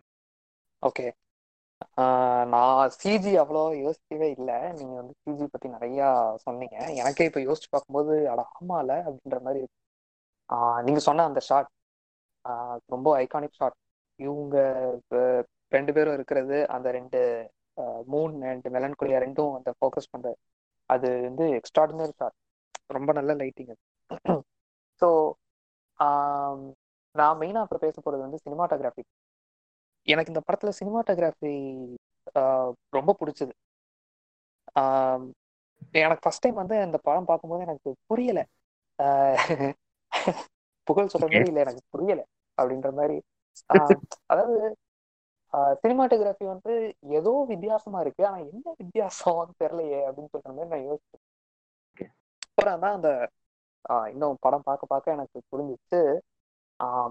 ஹேண்ட் ஹெல்ட் கேமரா நீங்க சொல்ற மாதிரி கேமரா வந்து ஒரு இடத்துல கூட ஒரு சீன்ல கூட கேமரா வந்து ஒரு ஃபிக்ஸட் ஷாட்டா இருக்காது. ஃபிக்ஸடா இருக்காது. ஆஹ் அந்த எக்ஸப்ட் அந்த மாண்டாஜ் எல்லாம் விட்டுருங்க. ஃபர்ஸ்ட் வந்து அந்த எல்லாம் அதெல்லாம் விட்டுட்டு மற்ற ஷாட்லாம் வந்து பாத்தீங்க அப்படின்னா ஸ்டாட்டிக்கா இருக்காது. கையில வச்சு அப்படியே ஸ்லோவா மூவ் ஆயிட்டே இருக்கும். இது இது நம்ம வந்து இதுக்கு முன்னாடி உள்ள எபிசோட்ஸ் கூட பேசியிருக்கோம். கால் ஆஃப் டியூட்டி பட கேம் ஆடும்போது வந்து பாத்தீங்க அப்படின்னா நம்ம கன்னை கையில வச்சு இப்படி ஃபோக்கஸ் பண்ணோம் அப்படின்னா நம்ம மூத்து விடுறது வந்து அந்த கன் அப்படியே ஆடும். ஆமா ஆமா. இருக்கும். ஆமா. அதே மாதிரி இந்த படத்துல நீங்க நீங்க சொல்ற ஷாட்டே அந்த ஒரு ஒரு ஏரியல் ஷாட் மேல இருக்கும். அந்த அந்த அந்த கேசில் அந்த அந்த மேன்ஷனோட ஒரு லான்ல வந்து அது அந்த மூன் அண்ட் அந்த மெலன்கோலியாவை ஃபோக்கஸ் பண்ணி மொட்டை மாடியிலேருந்து ஒரு ஷாட் எடுத்திருப்பாங்க. அந்த ஷாட்ல வந்து பாத்தீங்க அப்படின்னா உங்களுக்கு கிளியர் கட்டா தெரியும். அந்த கேமரா வந்து இப்படி ஸ்லைட்டா ஆடிக்கிட்டே இருக்கு அப்படின்னு. அதே மாதிரி ஃபர்ஸ்ட் ஹாஃப்ல அந்த ஒரு அந்த ஒரு ரூம்குள்ள அந்த ரிசப்ஷன் நடக்கிற ஒரு ரூம்குள்ள எல்லாரும் உட்காந்து டின்னர் சாப்பிடும்போது அது ஒரு லென்த்தி சீன் அது. அங்க வந்து பாத்தீங்கன்னா ஒவ்வொருத்தரும் ஒன்று ஒன்று பேசுவாங்க. அப்போ கேமரா வந்து லைக் கட் பண்ணி அவங்களுக்கு மூவ் ஆகுது. யூஸ்வலா வந்து பாத்தீங்க அப்படின்னா ஒரு ஒரு கேரக்டர் ஃபோக்கஸ் பண்ணிட்டு இருக்காங்க. இன்னொரு கேரக்டரை வந்து காமிக்கிறாங்க. அடுத்து அவங்க பேசுறதை காமிக்கிறாங்க. அப்படின்னா ஒரு கட்டு இருக்கும். ஒரு டக்குன்னு ஒரு ஒரு இது இருக்கும். அவங்கள ஃபோக்கஸ் பண்ற ஒரு மூமெண்ட். இந்த படத்துல வந்து லிட்ரலி கேமராவை திருப்பியிருப்பாங்க ஸோ ஒருத்தனை ஃபோக்கஸ் பண்ணிட்டு இருப்பாங்க. இன்னொருத்தவங்க அங்க பேசுறாங்க அப்படின்னா டக்குன்னு திருப்பியிருப்பாங்க இது வந்து எப்படிப்பட்ட ஒரு ஒரு ஒரு டைனாமிக் சீனை வந்து அங்க கிரியேட் பண்றாங்க? எப்படின்னா நீங்க நீங்க அந்த இடத்துல இருக்கிறீங்கன்னா நீங்க ஒரு கேரக்டர் வந்து பார்த்துட்டு இருக்கீங்க திடீர்னு சைட்ல ஒருத்தன் பேசினா அப்படின்னா நீங்க எப்படி திரும்புவீங்க? திரும்பும் போது உங்களுக்கு கண் எப்படி இருக்கும்? அந்த ஒரு லைவ் என்வாயர்மெண்ட்டை வந்து கொண்டு வரணும் அப்படின்றதுக்காக இந்த ஹேண்ட் ஹெல்த் கேமராவை யூஸ் பண்ணியிருக்கிறதா அதுவும் சொன்னாங்க நிறைய சினிமாட்டோகிராஃபர்ஸும் வந்து இதை பத்தி சொல்லியிருக்கிறாங்க. நிறைய ஹேண்ட் ஹெல்த் கேமரா வந்து மெயினாக யூஸ் பண்றது. நீங்க அந்த இடத்துக்குள்ள போடணும் நான் தான் சொன்ன மாதிரி இந்த படத்துக்குள்ள நான் போயிட்டேன் அப்படின்னு அதுக்கு ஒரு முக்கியமான ரீசன் வந்து பாத்தீங்க அப்படின்னா அந்த அந்த ஹேண்ட் ஹெல்த் கேமரா எனக்கு மெயினா ஃபர்ஸ்ட் ஹாஃப்ல வந்து ரொம்ப ஆச்சு. அந்த ரூம்குள்ள வந்து இப்படி டக்குன்னு திரும்புறது கேமரா வந்து ஒருத்தன் பின்னாடியே அப்படியே போறது. ஸோ அதெல்லாம் வந்து ஒரு ஒரு சீன்ல வந்து அந்த பாஸ் வந்து கோவப்பட்டு கையில சூப் குடிச்சிட்டு இருந்த பிளேட்டை தூக்கி போட்டு உடச்சிட்டு போவான் கோவத்துல. அந்த சீன்ல வந்து பாத்தீங்கன்னா ஹெவி ஷேக்கு. ஆமா. சோ இவனை காமிப்பாங்க அடுத்து அவளை ஜஸ்டினை காமிப்பாங்க சில நேரம் அவுட் ஆஃப் ஃபோக்கஸ்ல இருக்கும். ஸோ டக்குன்னு இப்படி ஃபோக்கஸ் ஆகும். நம்ம பாக்குற மாதிரியே ஒரு எஃபெக்ட் இருக்கும். அது வந்து கிளிப்ஸ் அப்படின்னு மற்ற படத்துல வந்து பாத்தீங்கன்னா அது வந்து ஒரு கிளிச்சா தெரிஞ்சிருக்கும். பட் இங்க வந்து அதை பர்பஸாவே அப்படி வச்சிருக்கிறாங்க. அதை வந்து கட் பண்ணி போடாம லைக் டக்குன்னு இப்படி திருப்புவாங்க அவுட் ஆஃப் ஃபோக்கஸ்ல இருக்கும் டக்குன்னு இப்படி ஃபோக்கஸ் பண்ணுவாங்க. திடீர்னு இவனை காமிப்பாங்க. அடுத்து அந்த டிம் கேரக்டர் வந்து அப்படியே முழிச்சிட்டு இருப்பான். அப்படியே பார்த்துட்டு இருப்பான். அவனும் ஒரு செகண்ட் காமிப்பாங்க. Okay. ஸோ நம்ம மைண்ட்ல வந்து நம்ம என்னெல்லாம் பார்க்கணும்னு நம்ம நினைக்கிறோமோ அதெல்லாம் வந்து அந்த கிளியரா அதுல இருக்கும் அந்த ஃப்ரேம்ல ஸோ அது வந்து எனக்கு சினிமாட்டோகிராஃபியில எனக்கு ரொம்ப பிடிச்ச இதுல ஒண்ணு. நம்ம எப்படி வந்து அழகான சினிமாட்டோகிராஃபி வந்து மணிரத்னம் படத்துலயும் ஜிவி படத்துலயும் வந்து இருக்குது அப்படின்னு சொல்றோமோ ராவணன்லாம் வந்து சினிமாட்டோகிராஃபி பத்தி நம்ம ப்ரைஸ் பண்ணி பேசியிருக்கோம். ஸோ அதெல்லாம் வந்து எப்படி நம்ம அழகா இருக்கு அப்படின்னு சொல்றோமோ இதுவும் வந்து ஒரு ஒரு அழகு தான் என்னை பொறுத்த வரைக்கும் இதுவும் வந்து எனக்கு வந்து சினிமோட்டோகிராஃபி அழகா இருக்குன்றத விட அந்த படத்துடைய மூட கன்வே பண்ணுதாங்கிறது தான் அதேதான். அதை பண்ணுதுன்றது தான். நீங்க சட்டுன்னு சொன்னீங்க இப்போ அந்த பிளேட்டை அவன் தூக்கி போடுற சீன் வந்து எனக்கு ரொம்ப இன்ட்ரெஸ்டிங் ஆச்சு. ஏன்னா அவர் போடுவாரு அது லைட்டா தான் உடஞ்சிரும். என்னடா ஃபுல்லா உடையலன்னு சொல்லி மறுபடியும் ஒரு தடவை போட்டு உடைக்கிற மாதிரி எடுத்திருப்பாங்க நீங்க சொன்னீங்க ஒரு செகண்ட் ஜஸ்டின் காட்டாங்க ஒரு செகண்ட் இவரை காட்டாங்க ஒரு செகண்ட் டீமை காட்டாங்கன்னு எனக்கு நம்ம தமிழ் சீரியல் ஞாபகம் வந்துருச்சு. எல்லாரும் மூஞ்சி காட்டுவாங்கல்ல நீங்க சொன்ன ஏன்னா ஆடியன்ஸ் கேட்டிருக்காங்க படம் பார்க்காதவங்க யாராவது கேட்டிருந்தா கூட அப்படிதான் நினைச்சிடாதீங்க அப்படிலாம் இருக்காது ஷாட் லைக் ஒரு ஷேக் இருக்கும் லைக் நம்ம அங்க நின்றுட்டு இருந்தா சட்டுன்னு எல்லாரும் திரும்பி பாக்குற மாதிரியான ஒரு ஷாட்டா தான் அது இருக்குமே தவிர எல்லாருக்கும் ரியாக்ஷன் ஷாட்லாம் வச்சிருக்க மாட்டாங்க. எனக்கு சட்டு ஆமா. ஞாபகம் வந்துருச்சு. யூ கேன் கண்டினியூ அவ்வளவுதான் அவ்வளவுதான். முடிச்சிட்டேன் நான். தேங்க்யூ மேண்டி நீங்க நிறைய கேமரா ரிலேட்டடா பேசியிருந்தீங்க. எனக்கு தெரியும் நீங்க லாஸ்ட் ஒன் ட்ரையரோட கேமராக்கு எவ்வளவு பெரிய ஃபேன்னு அப்படியே தூண்டி விட்டேன். கொஞ்சம் டீட்டெயில்ஸ்லாம் கிடைச்சது ஹேண்டில் கேமரா பத்தி. எனக்கு ஆக்சுவலி இந்த படத்துல டெக்னிக்கல் ஆஸ்பெக்ட்ல சிஜி பத்தி எனக்கு தெரிஞ்சது எல்லாமே நான் பேசிட்டேன். எனக்கு இவ்வளவுதான் அறிவுக்கு சிஜில I just want to know the edit pattern இந்த படத்தோட எடிட் பேட்டர்ன் எனக்கு ரொம்ப இன்ட்ரெஸ்டிங்காக இருந்துச்சு. பர்டிகுலராக ஒரு சீன் நான் பார்த்தேன். நம்ம பேட் எடிட்டிங்னு சொல்றதெல்லாம் இவங்க வந்து இன்க்ளூட் பண்ணிருந்தாங்க இட் வாஸ் கான்சியஸ்லி டன் எனக்கு புரிஞ்சுது. ஒரு சீன் பார்த்தீங்கன்னா படுத்து இருப்பாங்க ஹீரோயின் ஜஸ்டின் வந்து படுத்து இருப்பாங்க லீடு படுத்து இருக்கிறதுக்கு கேமரா அப்படியே கொஞ்சம் தூரத்துல அப்படியே பக்கத்துல போக போக போக அவங்களை எழுப்பிட்டு இருக்க மாதிரி ஒரு ஷாட் இருக்கும். ஸோ அங்க பக்கத்துல போய் அவங்க எழுப்பின முன்னே அதே இடத்துல அப்படியே கட் பண்ணி மறுபடியும் அதே ஃபேஸை காட்டுவாங்க. கெட் வாட் ஐ மீன் அங்கே எடிட் பண்ணிட்டு மறு அடுத்த ஷாட்டும் அவங்க ஃபேஸ் கிட்டே மறுபடியும் ஆரம்பிக்கும். அதே இதோட கண்டினியூஸ் ஷாட்டை நடுவில் வேணும் ஒரு கட் வச்சிருப்பாரு. இங்க இருந்து தூரத்துல இருந்து ஒரு ஃபேஸ்க்கு கண்டினியூஸ் ஷாட் வைக்கிறாங்க பக்கத்துல போகும்போது கரெக்டா ஒரு எடிட் பண்ணி மறுபடியும் பக்கத்துல அப்படியே கண்டினியூ வர மாதிரி ஒரு ஷாட் வச்சிருப்பாங்க. ஸோ அது ஒரு கிளிச் மாதிரி இருக்கும் பாக்குறதுக்கு. எனக்கு நான் அதை ரீவைன் பண்ணி பார்த்தேன். ஏ இரு இரு இரு இங்கே எடிட் தெரியுது அப்படின்னு சொல்லி திரும்பி ரீவைன் பண்ணி பார்த்தேன். ஏ என்னடா இங்க எதுக்குடா ஒரு கட்டு வச்சு மறுபடியும் அங்க இருந்து டச் பண்ணி எடுத்திருக்காங்க? சரி அதான் ஃபர்ஸ்டே சொன்ன மாதிரி இவங்க என்ன பண்ணாலுமே சூப்பர்னு சொல்ற ஒரு மைண்ட் செட்ல நம்ம இருந்துடக்கூடாதுன்னு நம்ம நினைச்சாலுமே ஐ ஜஸ்ட் அது அது யாருமே பண்ண மாட்டாங்கல்ல. ஒரு ஒரு அமெச்சூர் டைரக்டர் கூட அதை பண்ண மாட்டான். அப்படி ஒரு அது தப்பா இருந்தா அது அமெச்சூர் டைரக்டர் கூட. பண்ண மாட்டான். So someone like veteran like Lars von Trier அப்படி ஒரு ஷாட் வச்சிருக்காரு. அது ஏன்னு எனக்கு புரியவே இல்லை. அதனால எனக்கு doubt I just wanted to know editing பேட்டர்ன்ல கூட இவங்க வந்து எந்த அளவுக்கு ஒர்க் பண்ணியிருக்காங்க எந்த மாதிரி இன்ட்ரெஸ்டிங்கா கொண்டு போய் ட்ரை பண்றாங்க? அப்படின்றதுலாம் எனக்கு ரொம்ப எனக்கு ரொம்ப படிக்கணும். இதை பத்தி நான் நிறைய படிக்கணும். லாஸ் ஒன் ட்ரையரோட எடிட்டிங் பேட்டர்ன்ஸ் எப்படி இருக்குன்றத பத்தி படிக்கணும் எனக்கு ரொம்ப ஆசை. Mandy you have any thoughts to share on this ah இல்ல நான் வந்து நீங்க சொல்றது எனக்கு புதுசா இருந்துச்சு நான் எடிட்டிங் இந்த படத்துல அவ்வளவு ரொம்ப நோட் பண்ணல. தப்பா இருக்கலாம். நான் நோட் பண்ணல. மேபி இந்த சீன் நீங்க சொன்னது வந்து கிளிப்ஸா கூட இருக்கலாம். Again Yeah, so. யா என்னோட என்னோட இது வந்து பர்செப்ஷன் இல்ல எனக்கு என்னன்னா இந்த ஆள் இப்படித்தான் பண்றாரு அப்பப்போ. இந்த மாதிரி இல்ல. இந்த மாதிரி ஆப்வியஸா இருக்காது. கட் எப்படின்னா. திடீர்னு கட் பண்ணி அந்த கட்டுக்கும் இன்னொரு கட்டுக்கும் ஒரு திடீர்னு பார்த்தா சில கட்ஸ் வந்து ரேண்டம் கிளிச்சுக்கா இருக்கும். ஜம் கட்ஸ் மாதிரி இருக்கும். திடீர்னு பார்த்தோன்னா இங்க அங்க போயிடும் சட்டுன்னு அடுத்த சீன் எங்கேயோ பாதிலும் ஸ்டார்ட் ஆக ஆரம்பிச்சிடும் அது வந்து அது இந்த எடிட் பேட்டர்ன் வந்து இட்ஸ் நாட் ஈஸி அவரோடது ரொம்ப நேச்சுரலா லைக் நேச்சுரல் சொல்ற usual style of editing pattern கிடையாது அவருக்கு ஸோ அதனால தான் எனக்கு இந்த ஷேர் நான் ரிவைன் பண்ணி பண்ணி பார்க்குறேன் என்ன இதை பத்தி எனக்கு பேசணும் அப்படின்னு தோணுச்சு எனக்கு. அதனால ரொம்ப இன்ட்ரெஸ்டிங்கான எடிட் பேட்டர்ன் இதுக்கு ஏதாவது ரீசன்ஸ் இருக்கா? ஆடியன்ஸ் கேட்குறவங்க யாருக்காவது இதை பத்தின ஏதாவது ஐடியாஸ் இருந்தாலோ லாஸ் ஒன் ட்ரையரோட எடிட்டிங் பேட்டர்ன்ஸ் பத்தி எனக்கு இந்த இது இருக்கு அப்படின்னு சொன்னா தயவு செஞ்சு ப்ளீஸ் லெட்டர்ஸ்னு உங்க இன்ஸ்டாகிராம் ஐடி இமெயில் எல்லாமே. அப்படியே ஒரு ஆடை போடுவோம் நாங்க. ஓகே இந்த இமெயில் ஐடி தான் இருக்கு. நாங்க எண்ட் ஆஃப் த ஷோல சொல்லுவோம். அதுக்கு நீங்க வந்து எங்களுக்கு உங்களுடைய கருத்துக்களை நீங்க சொல்லலாம். At end of the day நாங்க என்ன சொல்லிட்டு இருக்கோம்? நீங்க எங்களோட கருத்துக்களை தானே சொல்லிட்டு இருக்கோம். நாங்க என்ன புரிஞ்சுக்கிறோன்றத சொல்லுவோம். நீங்க உங்களுக்கு புரிஞ்சதை சொல்லி நாங்க ஏதாவது தப்பு தப்பா பேசியிருந்தா அதே அசிங்கமா திட்டி எங்களுக்கு வந்து இன்ஸ்டாகிராம்லயோ இல்லை இமெயிலோ நீங்க சொல்லலாம். So moving on to the next question இவங்களை பத்தி தான் இந்த படம் நிறைய பேசியிருக்கு. ஸோ இவங்களை பத்தி நம்ம நிறைய பேசாம இருக்கவே முடியாது. So performance of the leads லீட்ஸ்னு நான் முக்கியமா கருதுறது ஆப்வியஸா பார்ட் ஒன்ல இருக்க ஜஸ்டினையும் பார்ட் டூல இருக்கிற கிளேரையும் தான் ஸோ ஆப்வியஸா அது போக நம்ம லீட்ஸ்னு சில பேர்களை சொல்லலாம். லைக் கிளேரோட ஹஸ்பண்ட் வந்து ஒரு இம்பார்ட்டண்ட்டான ஒரு லீட் கேரக்டர் அண்ட் ஆல்சோ அவங்களோட பையன் அவங்களும் ஒரு இம்பார்ட்டண்ட்டான லீட் கேரக்டர் ஏன்னா அந்த பையனால தான் செகண்ட் ஹாஃப்ல கிளேயருடைய டிப்ரெஷனுக்கு ஒரு முக்கியமான காரணமாக அந்த பையன் தான் மாறுறான். So that's a very important thing அது எனக்கு ரொம்ப I just want to talk about all these performance இந்த இந்த படம் வந்து என்கிர் என்ரிச்ட் நான் நினைக்கிறேன். லைக் அந்த கேரக்டர்ஸோட அந்த பர்ஃபார்மன்ஸ் வந்து it was like up to the mark இதுதான் இந்த சீனுக்கு தேவைன்னா அதை பர்ஃபெக்டாக பண்ணியிருக்காங்க அப்படின்னு தோணுச்சு. ஸோ ப்ளீஸ் நன்றி. ஓகே ரெண்டு ஆக்டர்ஸ்மே வந்து ரொம்ப very fine actors Charlotte Gainsbourg வந்து அந்த பிளேயர் கேரக்டராக இருக்கட்டும். கிறிஸ்டன் டன்ஸ்ட் வந்து ஜஸ்டின் கேரக்டருக்கும் பெர்ஃபெக்ட் ஜஸ்டிஃபிகேஷன் கொடுத்துருப்பாங்க ஒவ்வொரு இதுக்கும். அந்த எமோஷன்ஸை வந்து கரெக்டாக இமோட் பண்ண விதம் எல்லாமே. எனக்கு ரொம்ப பிடிச்ச ஒரு சில சீன்ஸ் வந்து பார்த்தீங்க அப்படின்னா ஜஸ்டின் வந்து இதையும் நான் முன்னாடி நம்ம குரூப்ல நான் அதிகமா பேசியிருக்கேன் ஜஸ்டின் வந்து அந்த அவளுக்கு பிடிச்ச சாப்பாடை வந்து சாப்பிடும்போது சொல்றது ஸோ அவளுக்கு அவளுக்கு பிடிச்சது அப்படின்றது வந்து நம்மளுக்கு கிளியரா தெரியும் செகண்ட். ஹாஃப்ல வந்து அவளுக்கு பிடிச்ச சாப்பாடு அவ பார்த்துட்டு மீட்லோ அப்படின்னு சொல்லி சிரிப்பா லைட்டா. சிரிச்சுட்டு அதை சாப்பிட்டுட்டு இது டேஸ்ட் லைக் ஆஷஸ் அப்படின்னு சொல்லி அழுவா. அது வந்து ரொம்ப ஒரு ஒரு செகண்ட் ரொம்ப பாவமாவும் இருந்துச்சு. அதே மாதிரி அவ்வளவு நல்ல ஒரு ஆக்டிங் அது. ரொம்ப நல்ல சீன் அது. பர்ஃபெக்டா அது வச்சிருந்தாங்க.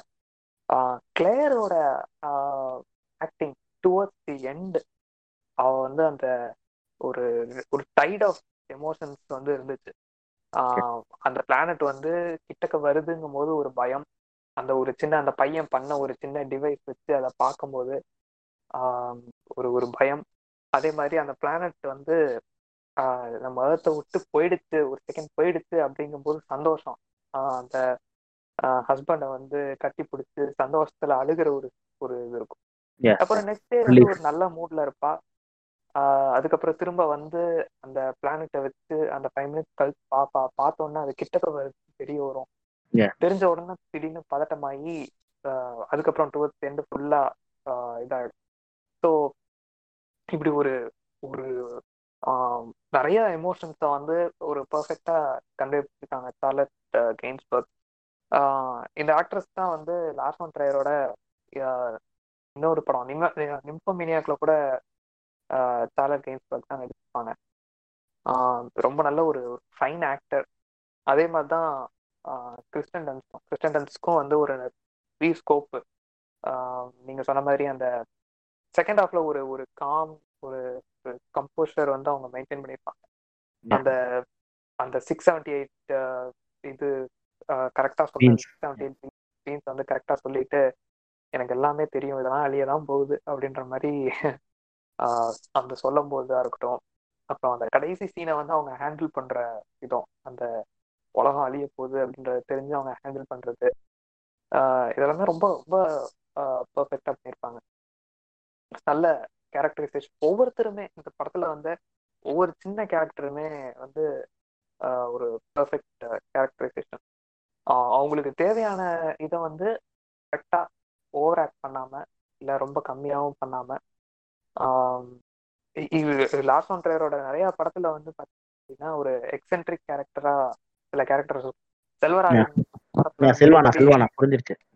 எஸ் செல்வானா ரெஃபரன்ஸ் ஞாபகம் அந்த மாதிரி அந்த மாதிரி ஒரு சில கேரக்டர்ஸ் இருக்கும் ஸோ இந்த படத்துலயும் அந்த மாதிரி கேரக்டர்ஸ்லாம் நிறைய இருக்கு ஒவ்வொரு கேரக்டரும் அவங்களுக்கு தேவையான இதை வந்து ப்ராப்பரா பர்ஃபெக்டா பண்ணாங்க ஸோ எஸ் தேங்க்ஸ் மாண்டி இந்த பெர்ஃபார்மன்ஸஸ் பற்றிலாம் நீங்கள் ரொம்ப டீட்டெயிலாக பேசுனீங்க. உண்மையிலேயே எனக்கு ரொம்ப பிடிச்சிருந்துச்சு எல்லாரோட பெர்ஃபார்மன்ஸஸுமே நான் ஃபஸ்ட்டே சொன்ன மாதிரி டு த பாயிண்ட் என்ன பெர்ஃபார்ம் பண்ணுமோ அதை வந்து ரொம்ப பர்ஃபெக்டாக பெர்ஃபார்ம் பண்ணியிருந்தாங்க that was very good like இவங்கெல்லாம் எப்படி பெர்ஃபார்மன்ஸ் வாங்குறாங்களே நம்மளுக்குலாம் புரியல. இந்த எமோஷன் அவர் எப்படி புரிய வைக்கிறாங்க?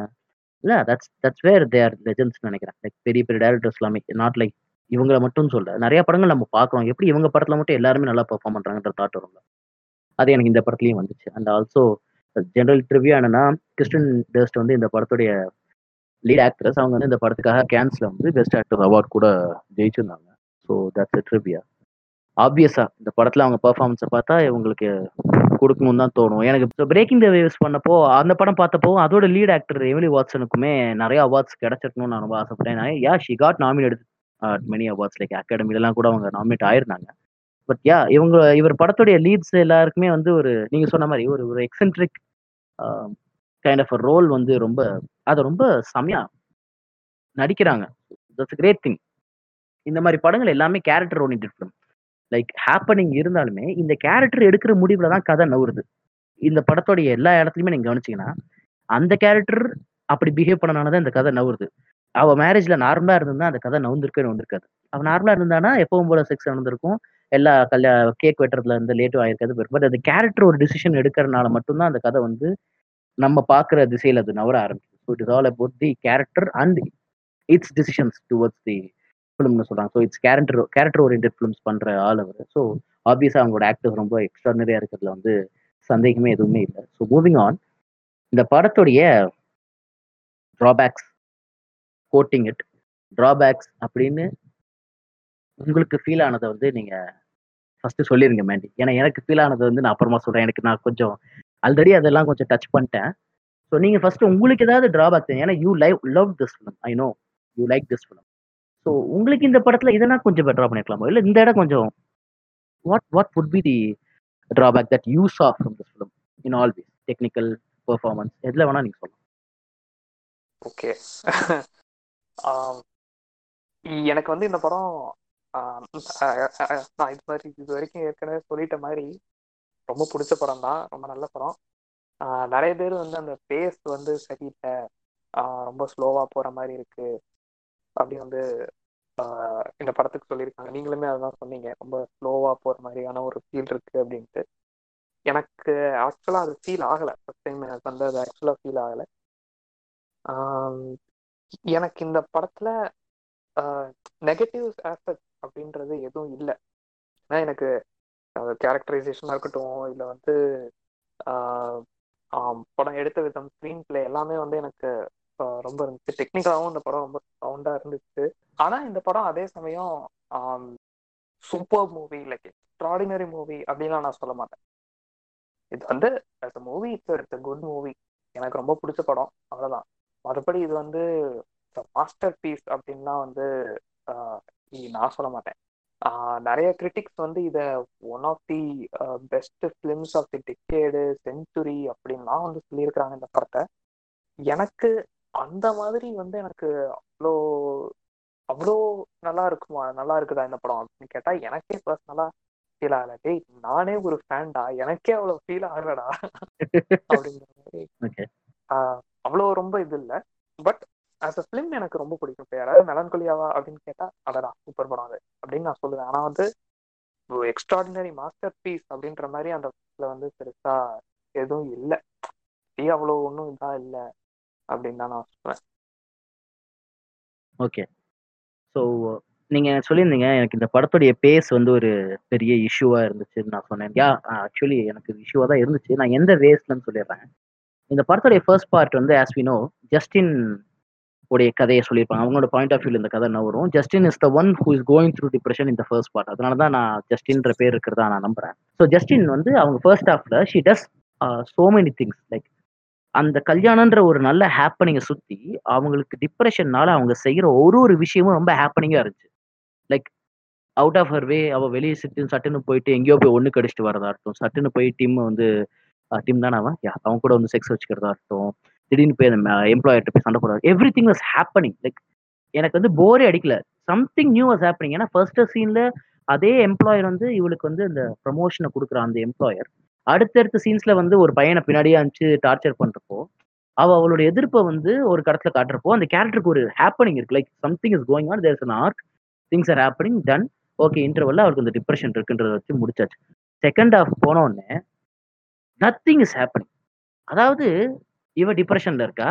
இவளை டிப்ரெஷன் விட்டு வெளியே கொண்டு வரதுக்கு இவங்க இந்த மீட் லோஃப் ஒன்று கொடுக்குறாங்க. அவள் டிப்ரெஷன்ல இருக்கா? ஓகே சரி புரிஞ்சிருச்சு. அடுத்து இந்த ஹார்ஸ் ரைடிங் கூப்பிட்டு போவாங்க ஃபர்ஸ்ட் டைம் கூட்டு போகும்போது என்ன நடக்குமோ செகண்ட் டைம் கூட்டு போகும்போது அதே தான் நடக்கும். எதுக்கு ரெண்டு தடவை சீனா வச்சாங்கன்னு எனக்கு புரியவே இல்லை. ரெண்டாவது தடவை அவள் குச்சியை வச்சு அடிப்பா. அது எனக்கு பெருசா ஒரு பெரிய ஹாப்பனிங்கான விஷயமா தரல. ஏன்னா ஐ வாஸ் எக்ஸ்பெக்டிங் ஓகே இந்த இடத்துல அந்த குதிரை நின்றோம் இவன் இவன் என்ன பண்ணா நவர போறது இல்ல லைக் எனக்கு எதுவுமே பெருசா நடக்கவே இல்லை. திரும்ப திரும்ப இட் வாஸ் ரெப்பிட்டிஷன் நீங்க சொல்லுவீங்க உடனே that is the mood the director wanted to convene எனக்கு அது புரியுது. ஃபர்ஸ்ட் ஹாஃப் ஃபர்ஸ்ட் ஹாஃப்ல வந்து அவர் அதே மூடை எனக்கு வெவ்வேறு ஹாப்பனிங் வச்சு கன்வே பண்ணவர். செகண்ட் ஹாஃப்ல நிறைய ஹாப்பனிங் எனக்கு இல்லை. அண்ட் நீங்க பாத்தீங்கன்னா ஃபர்ஸ்ட் ஹாஃப்ல லீடு எந்த கேரக்டருக்கு டிப்ரெஷன் இருக்கோ அந்த கேரக்டருடைய நிறைய ஹேப்பனிங் நம்ம பார்ப்போம். பட் செகண்ட் ஹாஃப் எப்படி இருக்கும்னா கிளேயரோட ஹஸ்பண்ட் நிறைய பண்றதை நம்ம பார்த்துருக்கோம் லைக் அவன் டெலஸ்கோப் எடுத்துட்டு அங்கங்க சுத்துறது அவன் எக்ஸ்பிளைன் பண்றதெல்லாம் நிறைய இருந்தனால இந்த கிளேர்ன்ற கேரக்டரோட டிப்ரெஷன் வந்து அந்த இடத்துல உட்காந்துக்கிட்டு பிள்ளையை நினைச்சு அழுகிறதா மட்டுமே தான் எனக்கு தெரிஞ்சது. ஸோ ஹேப்பனிங் ரொம்ப கம்மியா இருந்துச்சு. That is where I got this ரொம்ப எக்ஸாஸ்டட் ஆயிடுச்சு. என்னடா இப்போ என்னடா இப்போ? இந்த உலகம் வந்து இடிச்சா என்ன? இடிக்காட்டி என்னடா? ஏண்டான்ற மாதிரி எனக்கு ஒரு தாட் வந்துருச்சு so at end end of day இடிச்சிருச்சுன்னு இப்போ ஆக மொத்தம் இவன் காப்பாத்தலாம் இல்லைல்ல. இடிக்க தானே போகுது. இதுதான் ஃபர்ஸ்டே ப்ராடக்ட்ல காமிச்சிட்டாங்களேன்ற ஒரு மைண்ட் செட்டுக்கு நான் எண்ட்ல போயிட்டேன். பட் யா நீங்க சொல்ற மாதிரி நுவான்சஸ் எல்லாம் நானும் கவனிச்சேன். புரிஞ்சுது இன்ட்ரெஸ்டிங்கா இருக்கு. அதெல்லாம் ஓகே பட் ஹாப்பனிங்கா இருந்துச்சா? அப்படின்னு கேட்டா எனக்கு அந்த பார்ட் டூ வந்து எனக்கு ஹாப்பனிங்கா இல்ல. நிறைய இன்சிடென்சஸ் எதுவுமே மூவ் ஆகலன்றது மட்டும்தான் என்னுடைய பாயிண்ட்ல நான் அதுதான் வந்து எனக்கு ரொம்ப டிப்ரெசிங்காகவும் எக்ஸாஸ்டிங்காக இருந்துச்சு இந்த படம் பார்க்கும்போது. அந்த தான் டேரக்டர் கடத்த விரும்புறாரு. அப்படின்னு நீங்க அந்த எண்ட் ஆஃப் சொல்றீங்க அப்படின்னா தேங்க்யூ வந்து நான் சொல்ல விரும்பல. ஸோ இந்த படம் வந்து எனக்கு படம் வந்து it's a good film but எனக்கு என்னமோ அது எக்ஸாஸ்டிங்கா இருந்துச்சுன்ற அந்த தாட்ல தான் நான் அந்த படம் முடிச்சோன்னு இருந்தேன். சரி ஓகே ரொம்ப நேரம் பார்த்த ஃபீல் பட் ஆனா இது ஒரு நல்ல படம்ன்றது என் மண்டைக்கு இருக்கு. I get this not because of this director இந்த படம் வந்து எல்லாரும் நல்ல படம் சொல்றாங்க. அதனால நமக்கு மண்டைக்கு நல்ல படமா தான் செட்டில் ஆகணும். அந்த- அந்த மாதிரி நமக்கு நிறைய நடந்திருக்கு. பழைய காலங்களில் சொல்கிறேன் பட் இந்த படம் உண்மையிலே நல்ல படம். I I get where what is trying to say இந்த கேரக்டர்ஸ் வச்சு என்ன விளையாடுறாரு அதெல்லாமே புரியுது. பட் அது I felt exhaust that's the main drawback and அதுக்கான ரீசன்ஸாக எனக்கு தோணுது வந்து the happenings were not so that is the drawback I got from my அதை எக்ஸ்பிளைன் பண்ணிட்டேன். Coming to the almost to the last question நினைக்கிறேன் அது. இந்த படத்தை இது ஒரு we all already talk lot about it it's a director's film at end of the day Lars von Trier மாதிரியான ஒரு ஒரு பெரிய டைரக்டரோட ஃபிலிம் இது. இந்த படத்துல ஆப்வியஸா நிறைய புலித்தித்தனங்கள் நிறைய நுவான்சஸ் சின்ன சின்ன விஷயங்கள்லாம் வந்து இருக்கும். நான் என்னுடைய இதுல எனக்கு ஒன்று ரெண்டு தான் இருக்கு. அதை நான் ஃபர்ஸ்ட் சொல்லிடுறேன். ஏன்னா you love the film bored உங்களுக்கு ஒரு நாலஞ்சு எக்ஸ்ட்ரா இருக்கும் நானா நம்பி நான் ஃபர்ஸ்ட் எனக்கு தெரிஞ்ச ஒன்று ரெண்டு விஷயங்களை வந்து நான் வந்து பேசிடுறேன். எனக்கு பிடிச்சிருந்த நுவான்ஸ் வந்து செகண்ட் ஹாஃப்ல வந்து இந்த டெலஸ்கோப் ஒன்று வச்சிருப்பாங்க.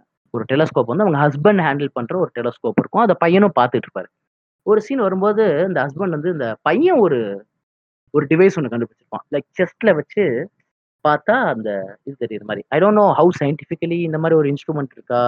Is it excuse me telescope கண்டுபிடிக்கிறதுக்கு முன்னாடி இந்த மாதிரி இன்ஸ்ட்ருமெண்ட் வச்சுனா அதெல்லாம் I don't know any history about but எனக்கு ஒரு ஃபிலிமா அது எப்படி ஃபீல் ஆச்சு அப்படின்னா அது பார்த்தீங்கன்னா சாரி பெரிய ஸ்பாய்லர் படம் பார்க்காதவங்களுக்கு அந்த படத்தில் வந்து ஹஸ்பண்ட் செத்துருவார் ஒரு இடத்துல. ஒரு முக்கியமான இடத்துல அவர் இறந்து போயிடுவார் அவங்க இறந்ததுக்கு அப்புறம் இவங்க டெலஸ்கோப்பில் பார்க்கவே மாட்டாங்க படத்தில்.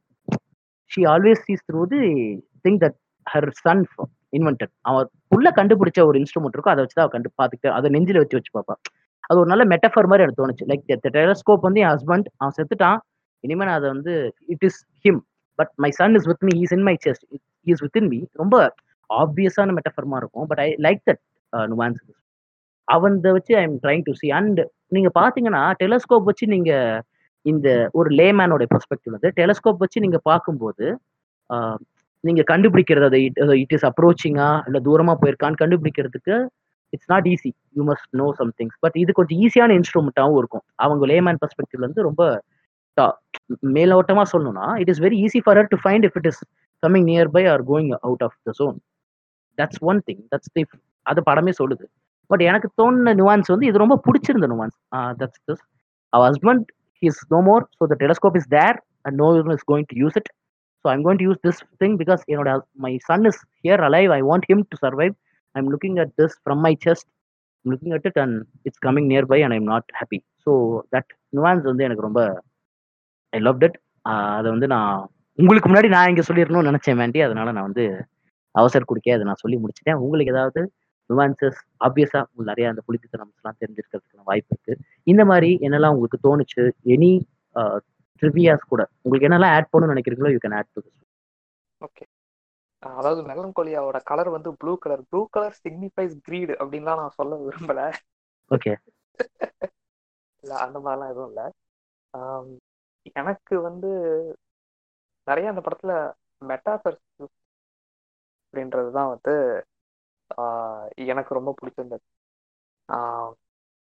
ஃபார் எக்ஸாம்பிள் இந்த பிளானட் இந்த பிளானட் வந்து நம்மளை நோக்கி வந்து நம்மளை நோக்கி தாக்க வருது அப்படின்ற மாதிரி நம்ம ஏர்த்தோட இடிக்கிறது வந்து பார்த்தீங்கன்னா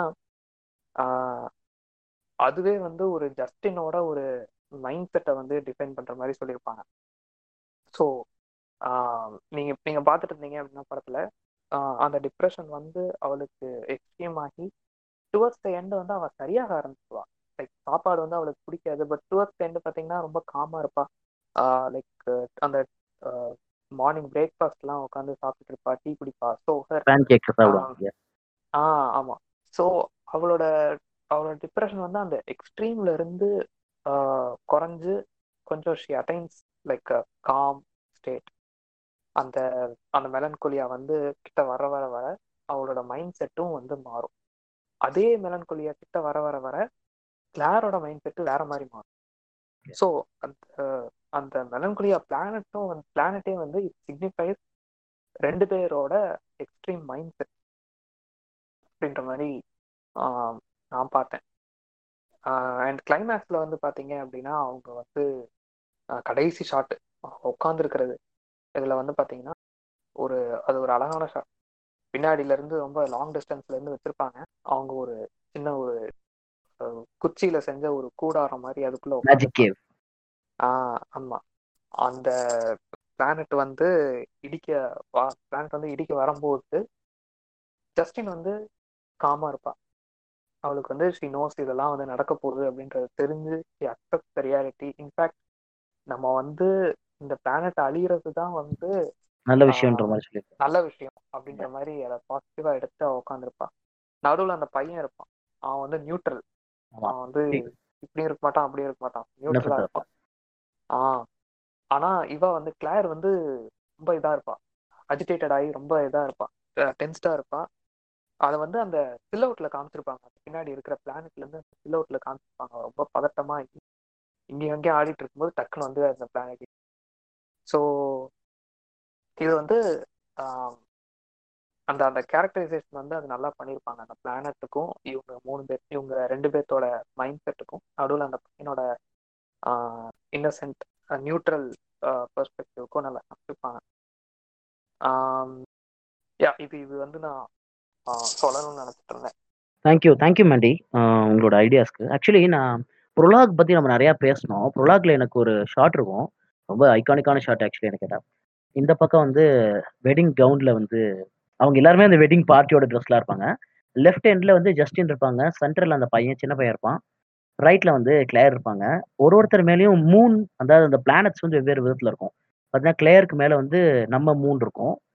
ஜஸ்டினுக்கு மேலே பார்த்தீங்கன்னா அந்த மெலன்கோலியா அந்த ப்ளூ பிளானட் இருக்கும். இந்த பையனுக்கு மேலே ஒரு மாதிரி ஹாஃப் மூன் மாதிரி இருக்கும்.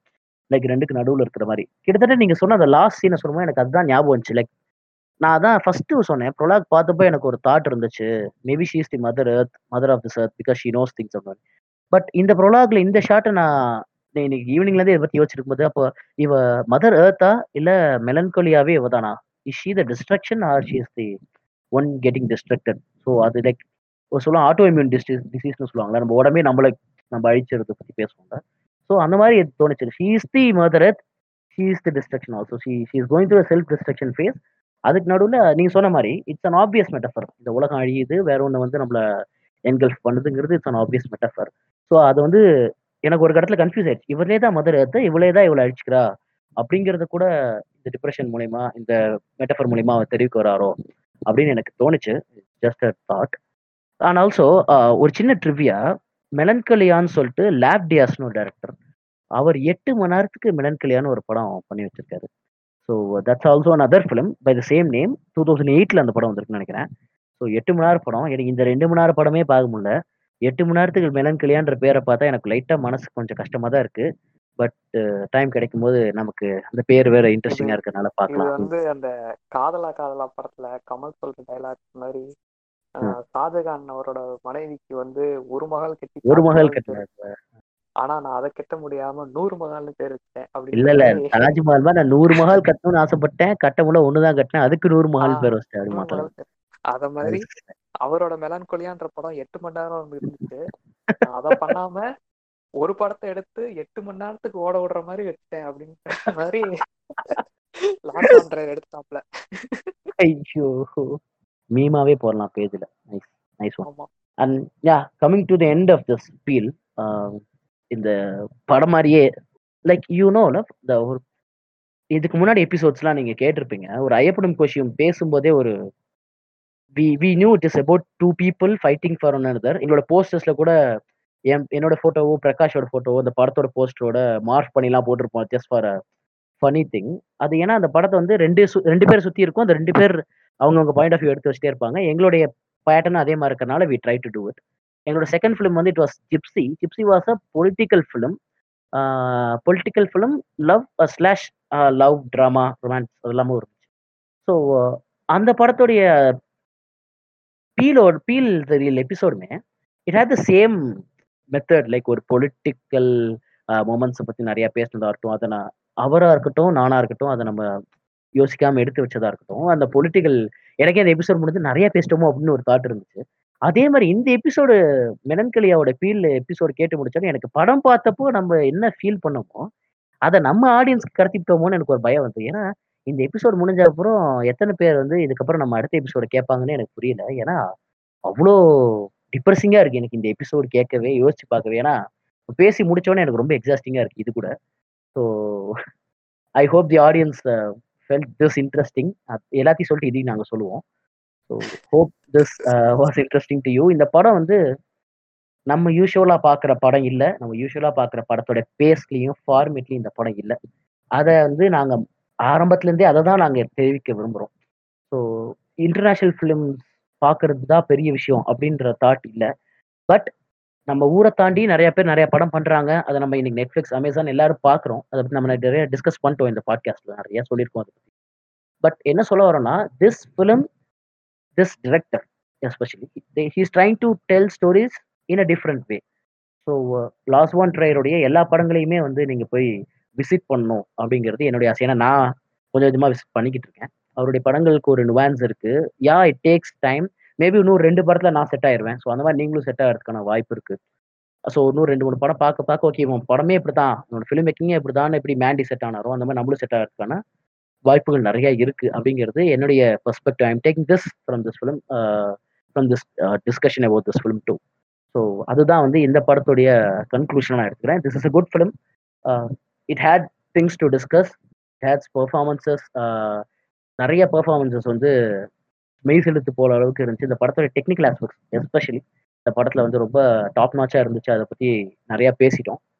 Very happy to have done this film இந்த படத்தை பற்றி ஒரு ஃபீல் பண்ணதுக்கு நான் ரொம்ப ஹாப்பி அண்ட் தேங்க்ஸ் மேண்டி இந்த படத்தை நீங்கள் சஜஸ்ட் பண்ணதுக்கும் இந்த படத்தை வந்து என்னை பார்க்க வச்சு தோ இட் வாஸ் எக்ஸாஸ்டிங் நான் இதில் சொல்லியிருந்தாலும் it was a new experience to me ஏன்னா நான் இந்த அளவுக்கு எக்ஸாஸ்டாக இந்த படத்தை பார்க்கணும்னு நான் உட்காந்து I have never done this லைட்டாக போர் அடிச்சா கூட சம்டைம்ஸ் நான் டைம் எடுத்து நான் I will move on to the next film but I took took my time பரவாயில்ல பார்ப்போம் அப்படின்னு நான் எடுத்து பார்த்தப்போ it was a good film and முன்னாடியே சொன்ன மாதிரி it it was exhausting to me at some point I will try get use to it to the last one Trier's films நம்புறேன் thanks Mandy thanks once again and இந்த எபிசோட கேட்டவங்க எல்லாருக்குமே எங்களுடைய thanks Mandy you last words about this episode and this film ரொம்ப நல்ல episode எனக்கு personal ஃபேவரட்டான ஒரு படத்தை வந்து ஃபீல் பண்ணதுல ரொம்ப சந்தோஷம். நான் இன்னொரு வாட்டி இந்த படத்தை வந்து ரீவிசிட் பண்ணதுல இப்போ இப்போ ரீசெண்டாக வேற அந்த படத்தை ஒரு ரீவிசிட் பண்ணேன். ஸோ எனக்கு இன்னமும் ரொம்ப பிடிச்சிருந்துச்சு இந்த படம். ஃபஸ்ட் டைம் பார்க்க முடியாத சில விஷயங்கள்லாம் இந்த படத்தில் பார்த்து ஆச்சரியமானேன். நிறைய பேர் வந்து இந்த படத்தை அதான் நான் சொன்ன மாதிரி கிரிட்டிக்ஸ்லாம் வந்து ரொம்ப சூப்பர் படம் அப்படின்லாம் வந்து சொல்லுவாங்க. எனக்கு அந்த அளவுக்கு வந்து இவ்வளோ நல்ல அவ்வளோ சொல்ற அளவுக்கு ஒன்றும் எனக்கு பெருசாக பண்ணல பட் ஸ்டில் நல்ல படம். நிறைய விஷயங்கள் அதான் இப்போ இந்த கேஎஸ்ஏ வந்து கடைசி இதெல்லாம் வந்து கொஸ்டினுக்குலாம் சொல்லிட்டு இருக்கும்போது இப்படி இருக்குமோ? ஒருவேளை இவளே அந்த டிஸ்ட்ராக்ஷனாக இருக்குமோ? இப்போ இந்த படத்தை வந்து பார்க்க பார்க்க யோசிக்க யோசிக்க நிறைய இன்னும் வந்து லைக் இது வந்து எப்படி சொல்றது? நிறைய டிஃப்ரெண்ட் பர்செப்ஷன் இப்படி இப்படி சொல்லியிருப்பானோ அப்படி சொல்லியிருப்பானோ இப்படி சொல்ல வந்திருப்பானோ அப்படின்லாம் நம்மளுக்கு தோணுது. ஒரு விதத்துல இட்ஸ் குட் இன்னொரு விதத்துல பார்த்தா அது வந்து ஒரு ரொம்ப ஒரு அப்சர்டான ஒரு இதா இந்த படமே ஒரு ஒரு அப்டிராக்ட் மாதிரி ஒரு இதுல வந்து நிறைய விஷயங்கள் நம்மளுக்கே வந்து நிறைய டிஃப்ரெண்ட் ஸ்டோரி லைன்ஸ் நம்மளே வந்து கிரியேட் பண்ற மாதிரி படத்தை வந்து ப்ரெசென்ட் பண்ணிருக்காங்க ஒருவேளை அப்படி இருக்குமோ இருக்குமோ? ஒருவேளை எப்படி இருக்குமோ இருக்குமோ? அதேதான். அந்த மாதிரி. அதெல்லாம் என்னங்க? பர்சோனாக்கு வாங்க. கரெக்ட் பெர்சோனா பெர்சோனான்னு ஒரு படம் வருது. ஸோ கூடிய சீக்கிரம் அதை வந்து ஃபீல் ஃபீல் பண்ணுவோம் அந்த எபிசோட கண்டிப்பா. எஸ் அப்போ வந்து அப்போ இன்னும் இன்னும் ரொம்ப உக்ரமா இருக்கும். அதுல நான் ரொம்ப உக்ரமா இருப்பேன். கண்டிப்பா. கண்டிப்பா தேங்க்யூ தேங்க்யூ கேஎஸ் ஸோ அவ்வளோதான் இன்னைக்கு எபிசோட் முடிஞ்சிருச்சு. நாங்கள் கூடிய சீக்கிரம் அடுத்த எபிசோடோட வரோம். ஸோ நெக்ஸ்ட் வீக்கே அடுத்த அதுக்கான வேலைகள்லாம் already it's going on so நாங்கள் மறுபடியும் we are back on full swing கொஞ்சம் நடுவில் எங்கள் டீமுடைய ஹெட் வந்து கொஞ்சம் வெவ்வேறு காரணங்களால் அவர் கொஞ்சம் வேற ஒர்க்ஸ்லாம் இருந்தனால நாங்கள் கொஞ்சம் நடுவில் வர முடியாமல் போயிடுச்சு. எங்கள் எபிசோட்ஸ்லாம் they are coming back we are working on full swing now so அடுத்தடுத்த எபிசோட்ஸ் வந்துகிட்டே இருக்கும். We will keep on entertaining you we will discuss things and நான் ஃபஸ்ட்டே எபிசோட் நடுவில் சொன்ன மாதிரி இன்ஸ்டாகிராம் ஐடிஸ் இருக்குது மூவி ஹாலிக்ஸ் இன்கோ இன்கார்பரேட்டட் அதோட இன்ஸ்டா ஐடியிலையோ இல்லை எங்களோட இமெயில் ஐடியிலையோ நீங்கள் வந்து எங்களுக்கு டெக்ஸ்ட் பண்ணலாம். மெசேஜ் பண்ணி எங்கள்கிட்ட நீங்கள் பேசலாம். We can discuss stuff so please follow us please let us know what you feel about us. And thank for all your support thanks for hearing this episode take care bye